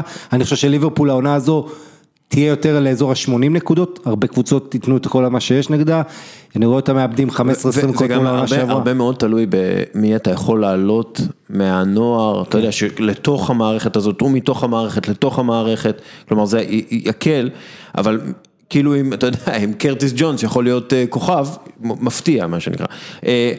כמה חשוב זה לרענן את הסגל, איתן? אני חושב שזה עוד שלב, אני מנסה תמיד להסתכל עליו על הצד המנטלי ולא המקצועי, כי ברענון סגל תמיד יש את האפקט של בוא נביא שחקן שיסדרג אותנו. ב-level ה... אגב, ב-level המנטלי הבאת כמה שחקנים, יצרת שוב פעם סערה. זוכר? תמיד כשבא שחקן חדש, הסייקל של התפתחות קבוצה עוד פעם מתחיל. עכשיו זה לא עכשיו, יכול להיות קרייסס, זה טבעי שבאים שחקנים, אבל יש עוד פעם מבחינת גבולות, בוא נראה איפה אני עומד, מה מעמדי עכשיו, זאת אומרת, יש פה איזשהו גם יתרון וגם חיסרון בהבאת שחקנים. יכול מאוד להיות שעבור חלק מהשחקנים דווקא זה שלא מביאים, מייצר איזשהו סוג של בואנה סומכים עליי, פותחים בי, יופי, יש לי את השקט, את השקט התעשייתי לעבוד. ויש פה אולי שאלה שאני לא יודע איך, איך, איך, איך, איך קלוט מסתכל על זה, אבל יש את העניין של מה אני מייצר, לכידות חברתית או לכידות משימתית. אתה מכיר את זה שמנסים ככה לאגד קבוצה בצורה חברתית כדי שיהיו צוות טוב, כדי שהם יעבדו? לפחות הספרות המקצועית מראים שהרבה טועים ומנסים ללכד ככה חבר'ה טובים ומניחים שאם הם יהיו חבר'ה טובים גם יהיו קבוצה טובה, זה לאו דווקא נכון. דווקא מראים שאם אתה, הלכידות המשימתית היא זו שצריכה להיות כאילו לנגד עיניהם של ראשי הקבוצה והמועדון וזה בסדר, אחרי זה הם יהיו חברים, אם הם גם חברים על הדרך אין בעיה, אבל הלכידות המשימתית היא מעבר, היא, היא זאת אומרת, היא... אתה גם לא יכול, ש... אתה לא יכול שכולם יהיו אותו טיפוס של, אתה יודע, בחור נחמד, או כולם כן, יהיו טיפוס חרא כזה, אתה צריך את האיזון. אפשר, אפשר, אפשר לעשות על האש, לצאת לסרטים, לעשות בכיף, הכל, זה לא מבטיח גיבוש על הדשא, זה, זה השורה התחתונה. זאת אומרת, מראים שדווקא החתירה, ל, ל, ל, השאיפה ללכידות משימתית, שכולם נעים בצורה באמת טובה לעבר המטרה, היא זו שמביאה לאורך זמן כמובן, כן? אתה כן. הביצועים היותר טובים, ואז אין בעיה, אנחנו, שמחים בגלל התוצאות, מבואסים כשאין ועובדים על הדשא כדי לפתור אותם. אתה יודע, יש לי משפט, אה, וכתבתי את זה בהקשר של אה, יאניס אנטטוקומפו אה, והעזיבה האפשרית שלו ממילווקי, ודיברתי עם אית'ן שטראוס, שכתב ספר על גולדן סטייט ווריירס, ואיך הם נבנו ואיך הם... לא, לא הושמדו, כן, אבל איך הם קרסו, וכל הסיפור עם קווין דורנט ושם. אז הוא אומר לי דבר כזה, ו-bear with me, אני רק אומר כמה דקות של ציטוט שלו. אנדרי גודלה יכול להיות ממזר בן זונה. הוא באמת כזה, אבל הוא ממזר בן זונה חכם וכיפי. והדבר שהוא מתרכז בו זה התהליך. הוא רוצה לשחק בצורה אופטימלית, שכולם מחוברים אחד לשני. זו המוטיבציה שלו, הדרך. נראה שעם דמויות כמוהו, אפילו אם הם בני זונות, אתה יכול לבנות קבוצה מנצחת. אבל העניין כאן הוא בנייה סביב אנשים שמשלימים זה את זה. מייקל ג'ורדן היה אכזרי ושמר על מרחק בינו לבין חבריו, לקבוצה. הוא לגמרי התעלם מהצרכים האנושיים של חבריו לקבוצה, אבל פיל ג'קסון המאמן תמיד היה חושב על איך חבריו לקבוצה של ג'ורדן מתקשרים זה עם זה. קרי, סטף קרי, נדיב ולא אגואיסט, ובשלוב אה, ובשילוב האמביציה והאכזרית והטוטלית של ג'ו לייקו, הבעלים, זה עבד טוב. באופן כללי אתה צריך גם אגו וחוסר אנוכיות בהצלחה ספורטיבית. אתה צריך אנשים שמאמינים בכישרון שלהם, שרוצים לנצח, שרוצים להשיג, רוצים לייצר מורשת משלהם, ואתה צריך אנשים שמוכנים להקריב את הקרדיט. כלומר, הכל זה איזון. כן, גוודלה היה כוכב הרי בפילדלפיה, לפני כן. שהוא נהיה שחקן משלים, שחקן שישי, זאת אומרת בגולדן סטייט. הוא בן זונה כיפי. כן. טוב, אמ, אה, איתן, אני חושב שאתה, אני חושב שאנחנו אה, לקחנו ממך מספיק. אה, ואני, ואני יודע שאתה, יש לך עבודה וכאלה, אנחנו נמשיך בשלנו. פעם באה תוכנית שלמה על איליצ'יץ' איתו, עם איתן. אוי, נכון. השחקן הכי מרתק אותי אולי בזווית הפסיכולוגית, לא רק השנה עם כל אשתו וזה בכלל. אתה יודע מה, אני רק רוצה, לפני שאנחנו נפרדים ממך, אני רוצה, קראתי משהו על לורן. אנחנו מדברים עכשיו על ארסנל, הקבוצה שלנו, הקבוצה שלי ושל לוינטל.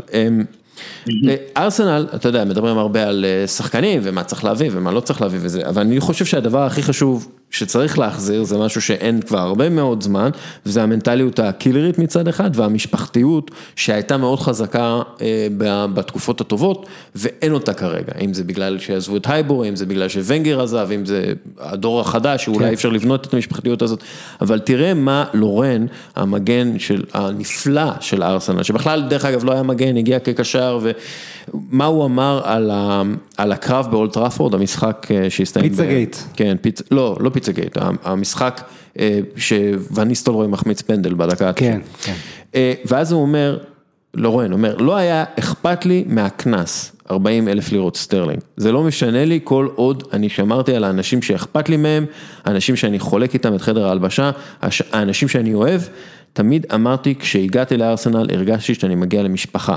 היו לנו אנשים ממש טובים בחדר הלבשה, לא רק שחקנים איכותיים, אבל אנשים איכותיים עם קשר איכותי אחד עם השני, היה לנו אכפת אחד מהשני, תמיד החשבתי את ארסנל כמו המשפחה שלי, ולכן הייתי עושה מה שאני יכול לעשות עבור המשפחה שלי. ואני חושב שזה המצב האולטימטיבי עבור קבוצה, להגיע למצב שהשחקנים מרגישים שהם יחד עם האחים שלהם, הם משחקים, הם קשורים אחד עם השני, וזה כאילו משהו שאני לא יודע אם אפשר בכלל להגיע אליו.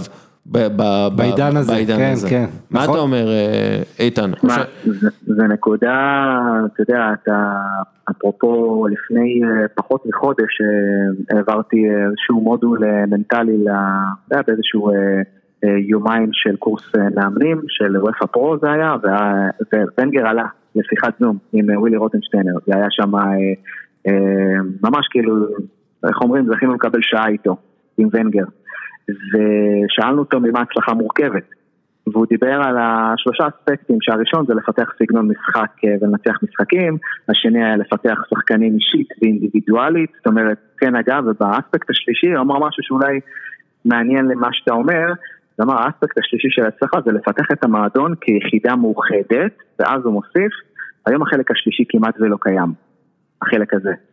ואולי, אתה יודע, אולי זה ככה די טיפה כן. מחבר, כי זה, זה באמת ה... ה אתה יודע, אתה, אתה, אתה בונה סגנון משחק, אתה רוצה לנצח משחקים, אתה מפתח אינדיבידואלים, אבל אז כל ה... לבנות את זה כיחידה אחת, זה, ה, זה האתגר הגדול שהוא פשוט הציף ודיבר על זה לאורך כל השיחת זום, ממש. כן. איך באמת אה, ניתן איך עושים את זה? או לפחות הרעיונות שלו. כן, כן, אה, טוב. אה, ואולי הדבר האחרון שהוא אמר, הוא אמר אתה צריך לעשות את המעבר כמאמן עם דרישה לשכנוע. זאת אומרת, אנחנו כבר לא יכולים לדרוש משחקן או מקבוצה, בואו תהיו ביחד, אנחנו צריכים לגרום להם להבין למה שווה לכם לעשות את זה. כן. אנחנו כאילו צריכים להיות, להגיע לדור החדש הזה, שהוא יותר מפונק, יותר מהיר, זה האתגר. אה, זה האתגר. איתן, היה מרתק והייתי יכול לדבר איתך עוד שעתיים, אתה יודע את זה, אנחנו יכולים לעשות את זה, אבל אני לא, אנחנו לא נעשה את זה, אה, ש... קודם כל שיאזינו לפודקאסט שלך, הביולוגיה של הווינרים, אה, אנחנו אה, נתייג אותך ונתייג את הפודקאסט וכל הדברים האלה. תודה רבה לך. אה, דש לברק. בהצלחה מול וגנר להב. יגיע, יגיע לכולם. אה, יאללה, אנחנו נדבר, ביי. להתראות. אה, חזרנו? היי. אתם לא, אתם בכלל לא יודעים שעזבנו, אתם כאילו, זה סתם מבחינתכם, זה היה איזה הפסקה קצרה. לוינדל. שיחת מחצית. כן. עם איתן באמת אפשר היה לדבר עוד איזה שבע שעות. כן, כן, איש מרתק, גם, אתה יודע, כל ה... מאוד מעניין המתודות, איך הוא עובד עם שחקנים, אתה יודע, עם הפתקים ולזכור משהו אחד, אתה יודע, יש לו באמת, אה, אחד האנשים המעניינים בכדורגל. תשמע, אחד מהדברים ש... אה, ובגלל זה גם, אתה יודע, רואים הרבה סטלבט, מאמין מנטליים וזה, כאילו רואים הרבה סטלבט על זה, אבל תקשיב, כשאתה מדבר עם שחקנים שהיו איתו, ואתה מדבר עם שחקנים שבכלל היו עם מאמן מנטלי, אתה מבין מה, מה ההבדל.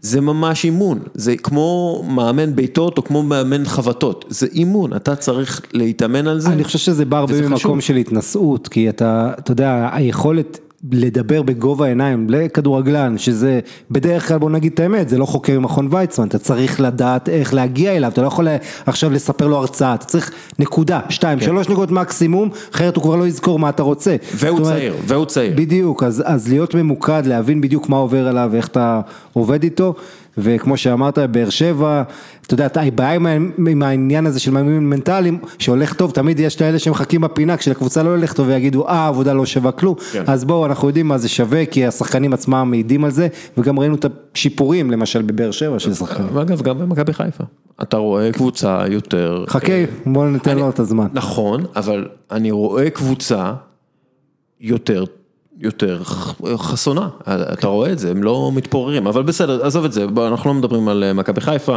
אה, אה, ארסנל, בואו בוא נסיים את זה, יש לנו איזה שתי דקות ככה על ארסנל, מה... אמ, דרך אגב, אתה רואה את האמזון של ז'וזה מוריניו? כן. אנחנו נצטרך, אנחנו נצטרך לעשות פרק רק על זה, זה מטורף. זה מטורף, זה מטורף, אני לא נכנס לזה עכשיו כי זה באמת שווה פרק בעצמו, אבל, אבל אנחנו נדבר על זה, אבל אתה חושב שארטטה יכול להוציא מהסגל הקיים, לפני שהם מגיעים או לא מגיעים שחקנים, מהסגל הקיים הוא יכול להוציא טופ 4? יכול כן, כי זה פונקציה, קודם כל צריך לזכור שטופ 4 זה גם פונקציה של מה שאחרות עושות, כמה הן טובות, מנצ'סטר יונייטד לפני ברונו פרננדש ואחרי ברונו פרננדש זה לא אותה קבוצה הרי, אז אני חושב שאתה יודע, הכיוון הוא חיובי.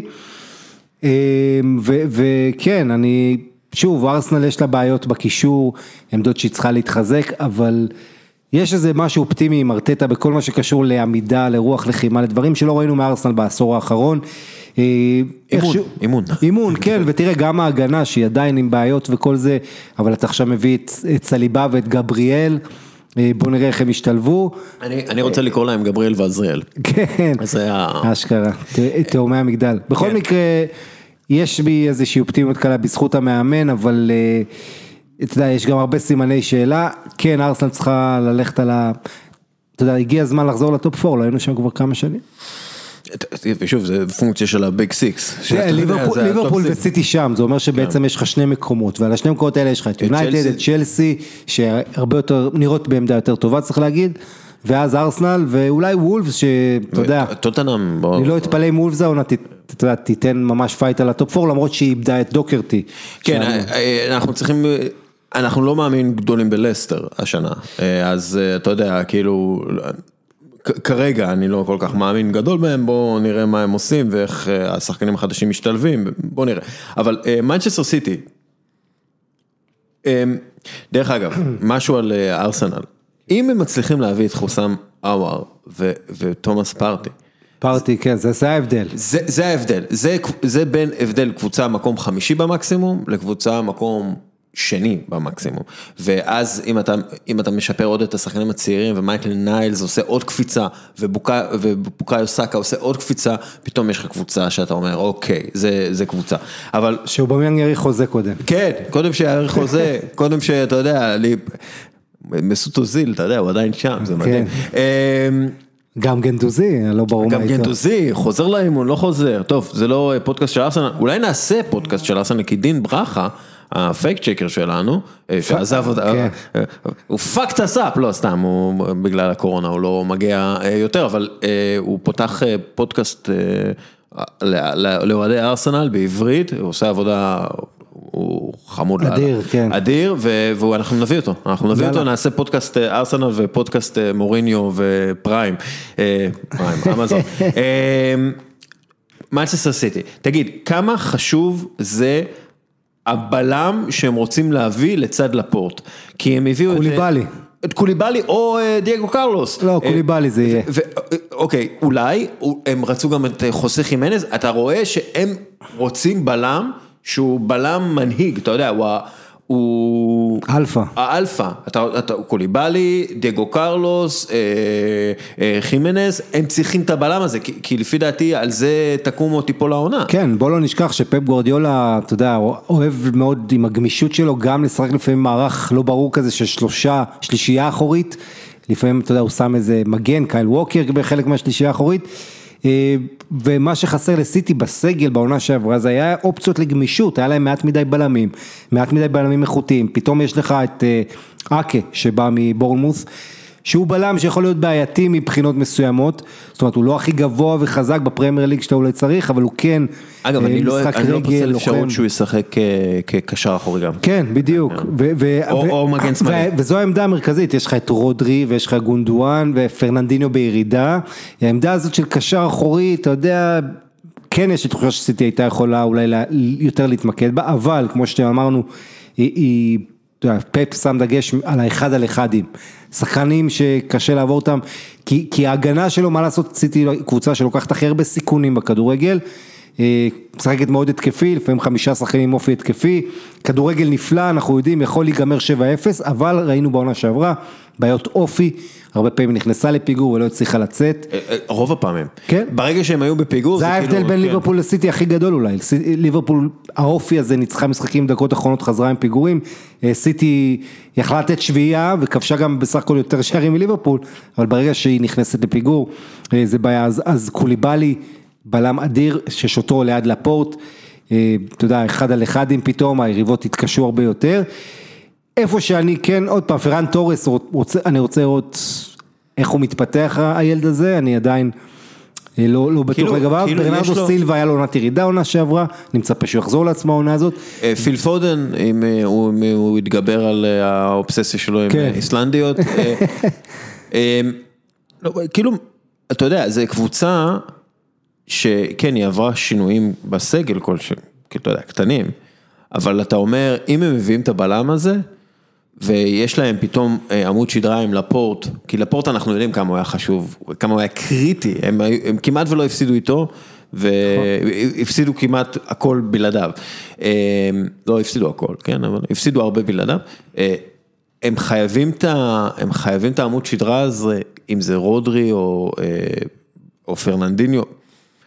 הם צריכים לבנות על רודרי, כי פרננדיניו כבר אה, חצי כן. רגל בפרישה, אבל אה, בלם, שני בלמים, לאפורט, אה, קוליבאלי, רודרי, קווין דה בריינה, ואז סטרלינג. סטרלינג, זה, תשמע, זה עמוד שדרה מנצח. נכון, וז'זוס, אתה יודע, היה לו עונה לא משהו, בוא נגיד, ז'זוס הגוורו גם כן, השאלת החלוץ, בוא נראה מה יהיה איתה, גוורו עם כל הפציעות שהוא תמיד יש לו, וזה תמיד קורה לו במאני טיים הפציעות האלה, אז, אז גם זה, אבל אני חושב שבעיקר, ה- אתה יודע, יהיה להם את הרעב המחודש הזה, הם קיבלו מוטיבציה אחרי הניצחון הכי חשוב שלהם בעונה האחרונה, שהיה בכלל בבית משפט, אה, על הפייר פליי הפיננסי, ואני חושב שסיטי, הכסף שלי עכשיו על סיטי לאליפות. אה, אגב, הכסף של הרבה אנשים. אה, הם הפייבוריטית כן. בסוכניות הימורים, אגב סוכניות הימורים תמיד שמות בש- בשנים האחרונות, הם פייבוריטים תמיד לליגת אלופות ולליגה, זה לא אומר בהכרח הרבה, אבל אה, כן, אתה יודע, אה, אני אני מצפה שסיטי תחזור לעצמה אחרי העונה די בינונית של העונה שעברה. בוא נדבר שנייה על היריבה העירונית, מנצ'סטר יונייטד, אה, מביאים את אה, דוני ואן דה ביק, יש דיבור על אלכס טלס, אה, כן, טיילס, טייס, אה, טייס, מגן שמאלי טוב, לא, אבל הוא, אה, הוא, הוא ברזילאי, כן. זה טלס, לא? כן, אה, אני, ניסיתי להבין בפורטוגזית איך אומרים את זה, אבל... אה, כן, קוראים לו טייס, אבל בסדר, אתה יודע, בארגנטינה זה טייג'ס, בכל מקרה. שנייה, הוא הברזילאי או ארגנטינה? לא, לא, הוא ברזילאי, ברזילאי. אה, יש דיבור על ג'יידון סנצ'ו, לא רואה את זה קורה לא, כל כך. הם צריכים בלם. כן, ברונו פרננדס רק הצטרף, הם בטוח צריכים בלם, אה, הם רוצים להתחרות, כאילו, אבל הסגל, תגיד, בוא, בוא נסתכל על זה אה, באמיתי, אה, כן. אה, זה, זה סגל חזק מספיק? אה, זה, אה, כי לפי דעתי, קודם כל, אה, ואן דה ביק הוא שחקן מצוין, אני לא יודע כמה הוא מתאים עם ברונו פרננדס, אני חושב שהם קצת... יכולים לא... לדרוך אחד על השני לדרוך אחד. על השני, בגלל ששניהם שחקנים מאוד חכמים ש, שנעים, אתה יודע, די בחופשיות, אבל כאילו יהיה מעניין לראות, אם אומרים שוואן דה ביק יהיה יותר ימני, כאילו במקום מייסון גרין, גרינווד, ואז יש לך את ראשפורד, ואן דה ביק ומרסיאל, אני לא, אני לא יודע איך הם תראה, יש רוצים פה לנצל בעיה, אותו. כי עכשיו שאתה חושב על ואן דה ביק, אה, שהוא השחקן, עוד פעם, אחד הטובים ביותר במציאת שטחים, ואחד הדברים החשובים במשחק שלו זה תיאום, שזה ייקח קצת זמן, איך שהוא, אתה יודע, השחקנים ימצאו אותו, אבל יש לך עדיין ברונו פרננדש, פוגבה, ואן דה ביק, אז אתה עדיין צריך את הקשר הקשוח, את המטיץ' הזה, או מקטומיני, מישהו מאחורה, כי פוגבה, ברונו ו... אה, וואן דה בק זה אולי לא מספיק, אז, אז אולי סולשר יעבור ל-442. אה, עוד סוגיה ביונייטד זה שאין להם סקורר טבעי, עם כל הכבוד לרשפורד אה, ו- ולמרסיאל, שמרסיאל נהיה מספר 9 קצת יותר, ומקבל מחמאות על זה גם מזידן, עשה יופי של מהלכים נבחרת צרפת עכשיו, מי שראה, אבל עדיין אין להם את ה-go to guy הזה, את הלוקקו הזה, את השחקן הזה שהוא אמור לתת לך את ה... אתה יכול לבנות עליו אפילו שייתן לך 20-20 משהו גולים בעונה. אה, וזה אחת השאלות הנוספות, זאת אומרת הבעיה של הבלם מאחורה, הבעיה של החלוץ אולי מקדימה, איזה סקורר שהוא רילייבל, שאתה יכול לסמוך עליו. אה, אבל זו קבוצה שסיימה את העונה שעברה במומנטום הכי טוב אולי, מאז שברונו הגיע. אה, שקצת נהרס ב... בליגה האירופית קצת, כן, אבל עדיין אה, קבוצה ש... אגב, למה הם לא מביאים את דייגו- קרלוס? אה, אה, זה- זה הש- זה צריך השאלה. קצת את מספר הפנדלים. כאילו... זה לא, זה לא רק למה לא מביאים אותו, למה הם כל הקיץ, אתה יודע, למה כל האובססיה הזאת על ג'יידון סנצ'ו, שברור שאתה, אם יש אובססיה אחת זה קודם כל בלם, ליד מגווייר, אה, ו... אגב, אנחנו לא יודעים מה קורה עם מגווייר ויוון שם ומה מה- מה- כמה זה ישפיע. אתה יודע, כן. דברים כאלה משפיעים, אנחנו דיברנו עכשיו עם איתן, אתה יודע. נכון, מצד כאלה- שני מגווייר אה, מנטלית בחור חזק, אל תשכח שהוא לא פספס זה- דקה. זה לא חדר לו לראש. לא, הבחור לא פספס דקה, תשמע, עונה שעברה, האיש הזה, שום דבר לא לא עוצר אותו, איש ברזל. בואו נקווה שימשיך לשמור על הכשירות שלו. ועוד שאלה ביונייטד זה השוער. תשמע, אי אפשר להתעלם מזה, שדחיה, היו לו את הבעיות שלו, ודין אנדרסון עכשיו, אה, במקום רומרו כשוער שני, דין אנדרסון שהיה אולי השוער הכי טוב בעונה שעברה יחד עם ניק פופ, פתאום הוא בא להתחרות עם דחיה על שוער ראשון, איך זה הולך להשפיע, יכול להיות שדחיה יאבד עוד מהביטחון שלו, כל טעות, אתה יודע, אני, אני לא אתפלא אם באמצע העונה מתישהו דחיה קצת ירד לספסל, אנדרסון יצטיין, ואז יחפשו לו קבוצה לדחיה בספרד. איך אתה, אתה יודע, אתה אומר לעצמך, דחיה, יש לו את החוזה הכי גדול בפרמייר ליג. כן, השוער נבחרת ספרד. אתה תושיב אותו על הספסל, זה כאילו, זה שאלות, אתה יודע, שאמורות, לא אמורות לקרות. יעשו הרכב, איזה אוזיל, דחיה, כל האלה עם אלכסיס סנצ'ס, אתה יודע. סנצ'ס. ההרכב ה... וואי, אני צריך לעשות את זה. ההרכב ה-overpaid. ה-overpaid. overpaid XA. אבל זה אגב, אבל זה, זה, אתה יודע, צחוק- צחוקים צחוקים, יש פה את העניין הזה שאתה יודע, אתה נותן לשחקן משכורת גבוהה, זה תמיד קצת יכול, הוא יכול קצת לאבד מה- מהרצון להוכיח, אפרופו השיחה שלנו עם איתן עזריה, באייג' המנטלי הזה שאתה מחפש, אתה יודע, אלי טביב הרי בביתר, להבדיל ממאצ'ר יונייטד קצת, תמיד היה לו, אתה חוטף על הראש, אבל ה... להשאיר את השחקנים רעבים עצבניים שהם חייבים להוכיח לך שהם שווים יותר ממה שאתה משלם להם. נכון, אבל, אבל, אבל תראה מה קורה כשאתה נותן לאלכסיס סנצ'ז משכורת כזאת או לאוזיל, זה גומר, זה יכול לגמור שחקן. או גרף בייל, דרך אה, אגב. כן, בדיוק. צריך לבדוק את זה, אתה יודע, זה, זה באמת אה, מדהים. אמ, בוא נדבר שנייה אתלטיקו מדריד, ואז קצת כל השאר בלליגה, מה, מה אתלטיקו מדריד? אה, הם בבעיות, אה, הם הולכים להיות בבעיות כלכליות, לפי איך, מה שאני מריח. מה זה בעיות כלכליות? כאילו הם לא יכולו להוציא את אותם סכומים שהם הוציאו בעבר על שחקנים, זה נראה שהם ממש ב... אתה יודע, כן, זה לא, לא, לא מצליחים, אה, לא מצליחים להתרומם, להתרומם ברמת השדרוג הסגל. אה, לפחות הביאו את קרסקו אה, זמן קבוע, כן, אבל מהקבוצה אתה הסינית. יודע, אבל זה כאילו, אתה כאילו, כאילו אני מחדש את הפודקאסט איתך, אתה מבין? כן, כאילו זה... אין ספק, לא, לא, תשמע, יש פה בעיה, אם העונה שלך, ההברקה הכי גדולה זה להפוך את מרקוס יורנטה בישורת האחרונה לחלוץ שני והתקווה התקפית, זה בעיה, אבל תראה, יש את ז'ואאו פליקס, שהשנה הזו, העונה שעברה הייתה התאקלמות לא קלה. העונה הזו, אם, אם הוא לא פורח ונותן לך לפחות איזה 13 גולים ושבעה בישולים, כן? אה, אה, אז התחילו לשאול האם דייגו סימאונה הוא מאמן מתאים לשחקנים יצירתיים כאלה, התקפיים. יש לסימאונה עייפות החומר, תשמע, המאמן הכי ותיק בחמש הליגות הגדולות, יחד עם המאמן של פרייבורג שטרייך, ועוד איזה מאמן של אנג'ה, שאני לא, לא סופר אותו, כי הוא היה הרבה שנים בליגה שנייה. זאת אומרת, כן, זה, זה גם לא, אגב, יש, זה לא, יש זה גם לא אוהדי, אותה- מה שאני לא בא אותה להגיד לך, כן. יש אוהדי אתלטיקו, שגם קצת נמאס להם מה, מהכדורגל השבלוני הזה, ש... אתה יודע, אם זה הביא אליפות פעם ב-2014, אז אומרים, בסדר, אז המטרה מקדשת את האמצעים, עכשיו, עם כל המשאבים וכל היכולות, נראה קצת אה, דריכה במקום, ובוא נראה, אני הייתי רוצה לראות את אתלטיקו, או נאבקת על האליפות או מחוץ לטופ 4, לא, לא, אתה יודע, מקום שלישי קבוע, יש לנו את סביליה, ויה ריאל, שהולכות להיות קבוצות מאוד מעניינות. ויה ריאל איבדו אה, הרבה לפי דעתי. כן, שתיהן איבדו, גם, גם סביליה איבדה את בנגה, השחקן הכי טוב שלה בישורת האחרונה, את רגילון שחזר לריאל ויעבור, אז היא מביאה את רקיטיץ', היא מביאה את אה, אוסקר רודריגז, שחקן אחד כן. שלשים עליו עין זה אוסקר רודריגז העונה בסביליה. אה, ויה ריאל אותו דבר, היא מאבדת מצד אחד את סנטי קסורלה, העוגן ההצלחה, מצד שני מביאה את ולנסיה, כן, את קוקלן ופרחו מוולנסיה, אה, ו... ו... טאקה קובו גם בוויה ריאל ועוד נכון, ועוד. טאקה קובו הולך להיות מעניין, אה, אבל דוד סילבה בסוסדד גם יהיה מעניין.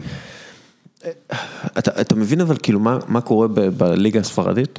הרמה ירדה. אה, זה, זה, זה נראה ככה, זה, אתה יודע, אני, קודם כל, ברגע שברצלונה וריאל מדריד לא מתחדשות באיזה קרק, כמו שאומרים בספרדית, יש איזה, יש איזה ריח כזה של מה קורה פה, אתה מבין, כאילו מה, מה קורה פה, עכשיו אתלטיקו מדריד לא מתחזקת, הם לא הביאו אף אחד, או שהם הביאו, מי, מי הביאו?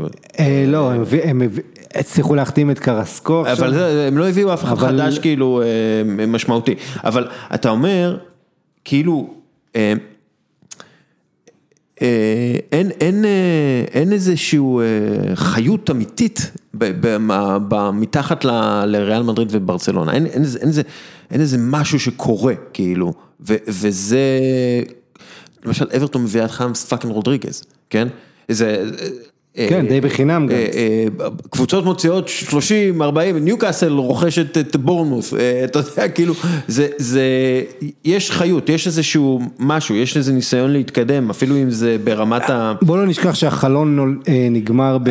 בדיוק. אז אז- אז- בשישה באוקטובר או חמישה באוקטובר. אתה יודע מה? אי אפשר לעשות קדם עונה כמו שצריך, כי העונה, כי... אתה לא יכול לצאת למחנה אימונים.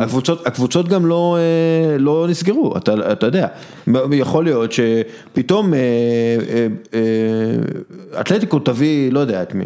הם הביאו שוער מחליף את גרביץ'. כן, כל מיני שחקנים כאלה שהם ברגע לא- שאתה מביא שוער מחליף, וזו ההעברה הכי גדולה שלך, של שחקן שלא היה אצלך, אז אתה מבין את הבעיה. אגב, מאוד יכול להיות שנראה אולי טיפה יותר צעירים של אתלטיקו, את כן. ויקטור מואכו, שהוא הוא עובר, אני לא יודע, מה הוא מה איתו, הוא חזר מדפורטיבו אני יודע, אבל... אה, כן, יש, יש מחלקת נוער מצוינת ואתה יודע, אנחנו נראה אולי כמה מהצעירים שם, מונטורו ואחרים, אה, אבל אתה יודע, אתלטיקו לא עושה, אתה יודע, את הקפיצה הזאת מדרגה, בוא לא נשכח, עונה שעברה, כל הגדולות בספרד היו באיזה עונת מעבר, וזה כאילו העונה הזאת, בגלל הקורונה תמשיך את עונת המעבר, תראה מה קורה בברצלונה, עם כל השינויים, אה, בריאל יש איזו יציבות, אבל שוב, בלי הכוכב הגדול מקדימה, ועונה, אני לא מזכיר לך, דסקל, עונה האחרונה היה שפל שלא היה כדוגמתו המון המון שערים. שנים מבחינת שערים, ובכלל, לא רק שערים, כדורגל התקפי. הרמה בספרד, אתה יכול להגיד שהרמה הגנתית אולי עלתה, וזה אולי היום הליגה ההגנתית הכי טובה בעולם. עם צמדי בלמים אדירים בהרבה קבוצות, פאו תורס ואלביול בזה, אה, קונדה ודייגו קרלוס כאן, ורן ורמוס, הרבה הרבה, כמובן גם בבלבאו, אה, אבל כמו שאתה אומר, יש פה בעיה של איכות, שהיינו רגילים בליגה הזו לראות כל הזמן את הכוכבים אה, באים לשם, קקא ורונלדו ומסי וזה, והנה משהו קצת אה, תקוע, אה, מאוד מאוד מעניין ומאתגר לליגה הספרדית, וגם עם כל הבעיות קורונה שהולכת להיות בעונה הזאת, זה מעניין. אה, כן, לך תדע מתי שחקן ייעדר בגלל, אה, בג- אתה יודע, קורונה. כן, תחשוב- כאילו זה הבעיה. תחשוב עוד. חודש אה, מתחילים מוקדמות נגיד מונדיאל בדרום אמריקה, מה, שזה יבשת עם בעיות קורונה ומסי צריך לנסוע נגיד לאקוודור ולכל מיני מקומות, אה, אנחנו יודעים בוקה ג'וניורס עכשיו, אה, אה, זניולו נפצע אה, וזה נורא ואיום ואני מאשים את טואפה בזה ופביו, אה, אה, לא פביו, אה, אורליו דה לורנטס, כן. אה, המאמן של, המאמן, לא, הבעלים של נפולי, אמר שיש לי בעיה עם וופא ואולי נתבע אותם אם שחקנים יחזרו לי עם קורונה. אה, בקיצר, אה, במקום לעשות דברים כמו שצריך, וופא ופיפא, הם לא עושים, אה, ונסיים את הפרק, אני הולך לדבר עכשיו עם אה, אביעד סגל, חברנו מברצלונה, אה, על ענייני ברצלונה. תודה רבה לך עמית. תודה דסקל, תראה שבוע, שבוע הבא אני לא אהיה, אבל עוד שבועיים, ביום שני אני כאן. שבוע הבא נכון, שבוע אני- לא בא, אנחנו כן. אבל אקרמן יגיע ויהיה לנו מדליק. את עודד גביש ואנחנו נעשה משהו מגניב לקראת פתיחת הליגה האיטלקית. לוינטל, תודה רבה. תודה אנחנו רבה, נדבר. צ'או צ'או, שנה טובה לכולם. שנה טובה. אוקיי, ועכשיו על הקו, סניור סגל, סגל, מברצלונה. שלום, הולה, מה קורה? בונוס דיאס. בונס דיאס. אה, אז, אז אז מה, איך היה, איך היה השבוע הראשון של מסי בברצלונה? אה, כן, ועוד מעט חוזרים ללימודים, אז אה, כמו שלום כיתה א'. אה, פה חוזרים ללימודים ב-14 ביום שני. בגדול, תראה, הוא עוד, לא, הוא עוד לא ממש התחיל להתאמן, או רק התחיל אתמול להתאמן. התאמן, התאמן לבד, יום שבת יש משחק נגד נסטיק דה טרגונה, הקבוצה מטרגונה, והוא כנראה לא ישחק. אבל אה, אתה יודע, אני מניח שהוא יסתדר, הוא, הוא טוב בדבר הזה. אחד מהדברים שכתבת בטוויטר, שכל הסאגה הזאת של מסי גרמה לך להרגיש בפעם הראשונה, אה, אתה בברצלונה כבר שנתיים? ארבע וחצי. ארבע, זמן אף שנהנים.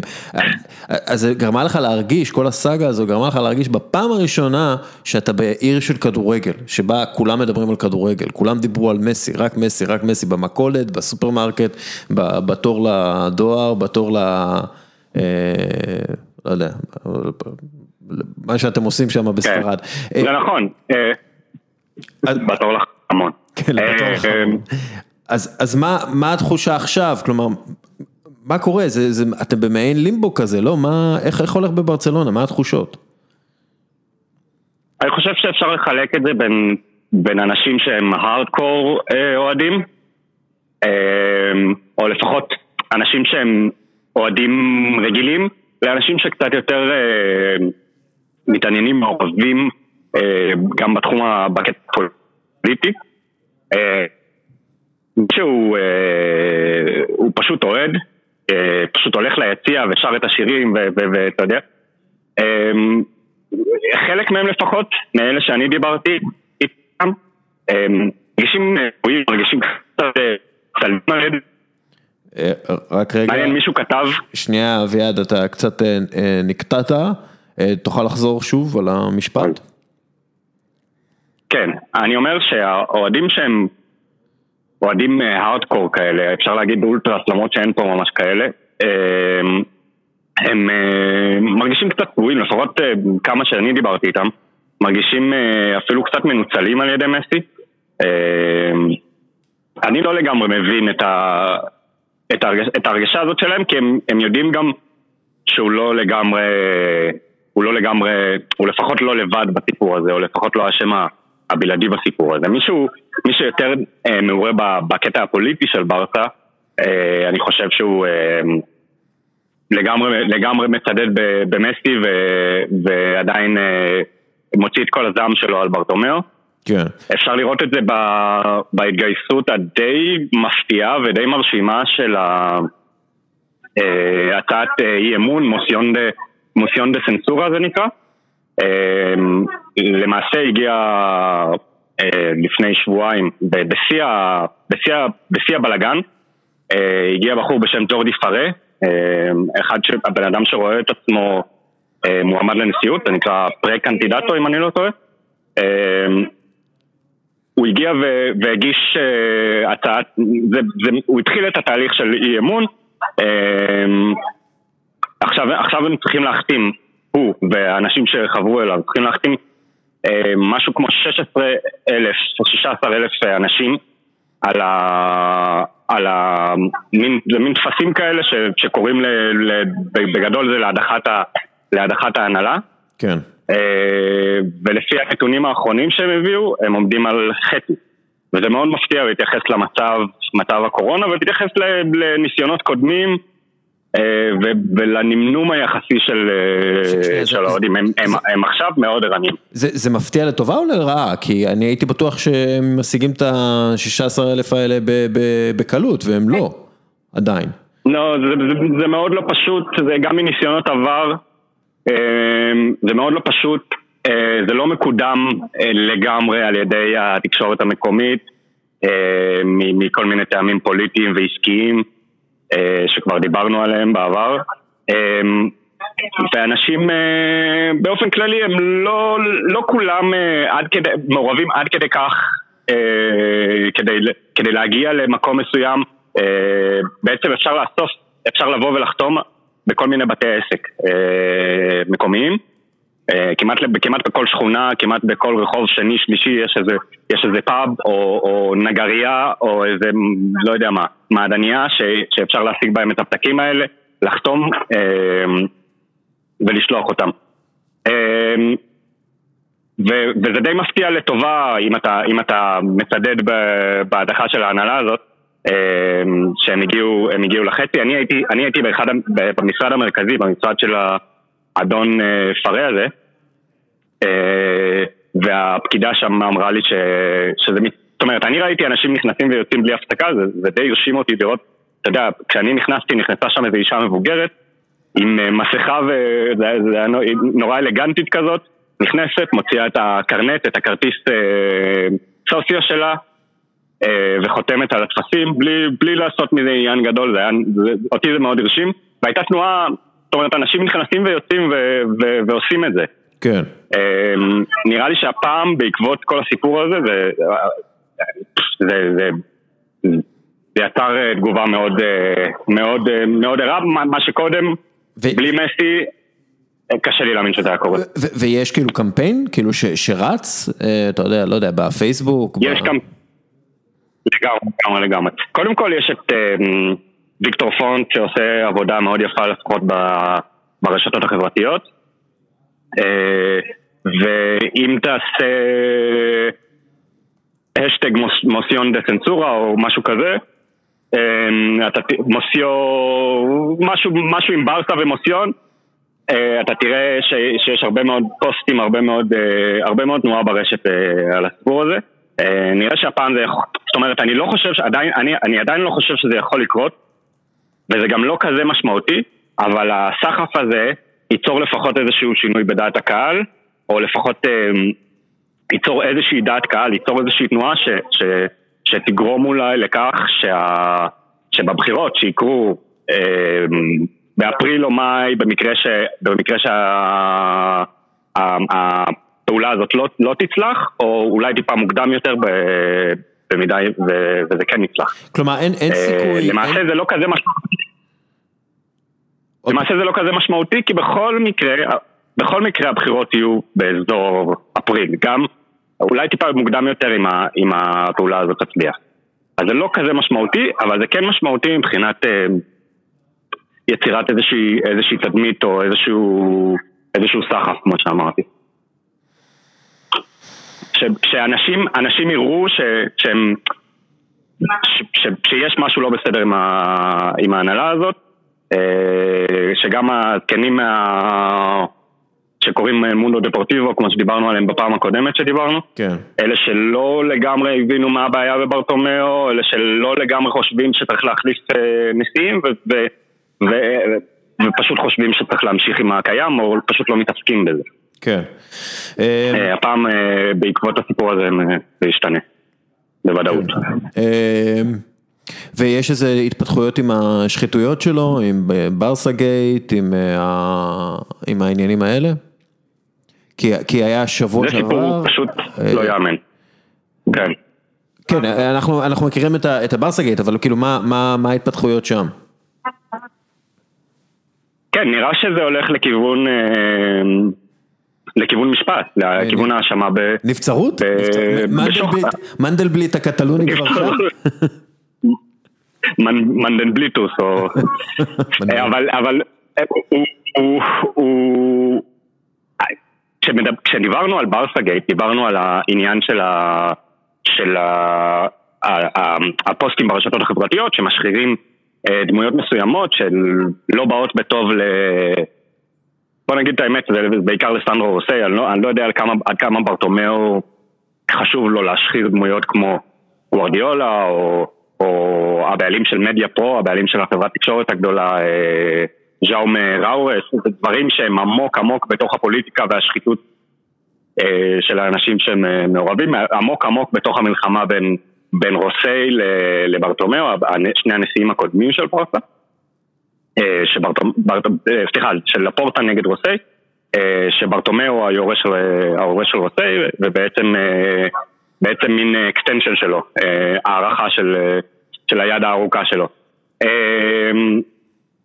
אבל מה שלא דיברנו עליו, זה שבעצם קיימת פה איזושהי, איזושהי פרש, פרשיית שחיתות במקביל, במקביל להשחרה של האנשים האלה.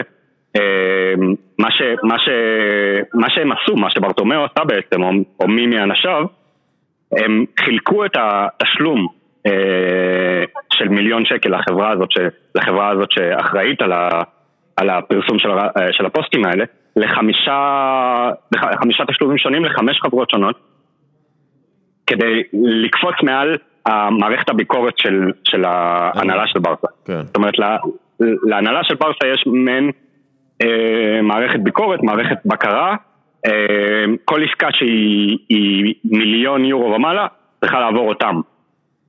בעצם הם חילקו את זה לחמישה תשלומים שונים כדי לדלג מעל, מעל, ה, מעל, ה, מעל המערכת הזאת ו, וזה גרם לאנשים להם להאמין ש, שמישהו פה עושה משהו, עושה משהו מפוקפק עם הכסף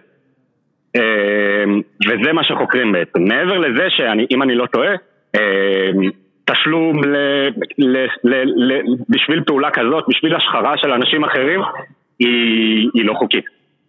אמ, אז על זה בעצם, על זה אנחנו בעצם עוד נשמע בעתיד, אה, וזה עוד סיבוך שההנהלה הזאת נכנסה אליה. אמ, למרות שאני מאמין שייקח עוד זמן, זה לא משהו שאנחנו אה, נגלה את התוצאות שלו בקרוב. בכל מקרה, אנחנו לא אה, רואים אה, סיטואציה בה ויקטור פונט או מי שזה לא יחליף בקרוב את ברטומיאו ובעצם הסכם מחדש, הסכם מחדש במסי ויחתים אותו על חוזה לטווח הארוך וכאלה. כלומר זה לא משהו שיקרה.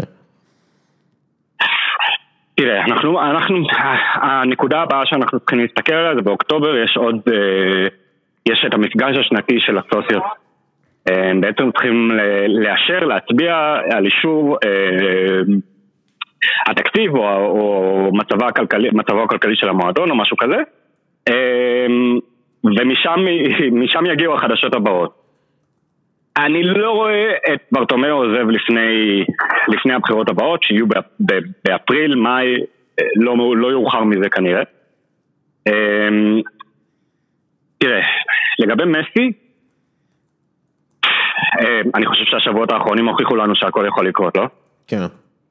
אה, אני מאמין ש, שיהיה נשיא חדש, יהיה נשיא חדש מהצד ה... מהצד של הטובים, אה, אם אתה רוצה. כן. אה, שזה אומר, פונט, לפורטה בטח היא... הוא עוד לא החליט אם הוא רץ, אבל... אה, אבל כל תנועה שלו תיצור איזשהו, איזשהו, איזשהו, איזשהו גל, ויכול להיות שתהיה איזושהי, איזושהי חברה שלו, אולי לפונט, אולי למועמדים אחרים, ש, שבאמת... תראה, אני, אני חושב שלפורטה ומסי למשל, או, או מישהו מטעמו, או מישהו מאזורו, יש להם איזשהו, יש להם איזשהו חיבור, יש להם איזשהו קשר שהוא הרבה יותר טוב מהבעלים הנוכחים. אמ, אם הוא יכול לשכנע אותו, תשמע, אני חושב שבקיץ הבא זה, זה יהיה לטרוף את הקלפים מחדש, אני לא חושב ש... זאת אומרת, לא בהכרח הוא, יח, הוא, הוא, הוא יחליט ללכת ויעבור לסיטי כאילו, כאילו כאילו זה, כאילו זה איזה משהו ש, ש, שרק חיכה לאישור הרשמי כדי לעבור. אני לא חושב שיש לו איזשהו קשר עם סיטי כרגע, או סיכום עם סיטי לגבי השנה הבאה, אני חושב שלגמרי הכל פתוח שם. אוקיי. דיברתי אתמול עם מישהו שהיה היה, היה בהנהלה של ברסה קודם, והוא משוכנע, הוא משוכנע לחלוטין שהקבוצה הבאה של מסי, אם זה, אם זה יהיה בקיץ או אם זה יהיה אחר כך, יהיה ניואלס. אוקיי. אה, שהוא כאילו כבר הגיע לשם, אה, לרכוש את הקבוצה, כאילו, לשחק בה, אתה יודע. טוב אביעד, אנחנו נצטרך לעשות איזשהו פודקאסט מתישהו על העניינים האלה גם, תודה רבה לך. בשמחה. אה, תודה, תודה רבה לאיתן עזריה שהיה פה מקודם, תודה רבה לעמית לוינטל, תודה רבה ללשכת המסחר הודו ישראל על החסות לפירוט הפרק, תודה רבה לקפה טורקי עילית על החסות לפרק, ותודה רבה לך, מאזין יקר, שנשאר עד הסוף. יאללה, ביי.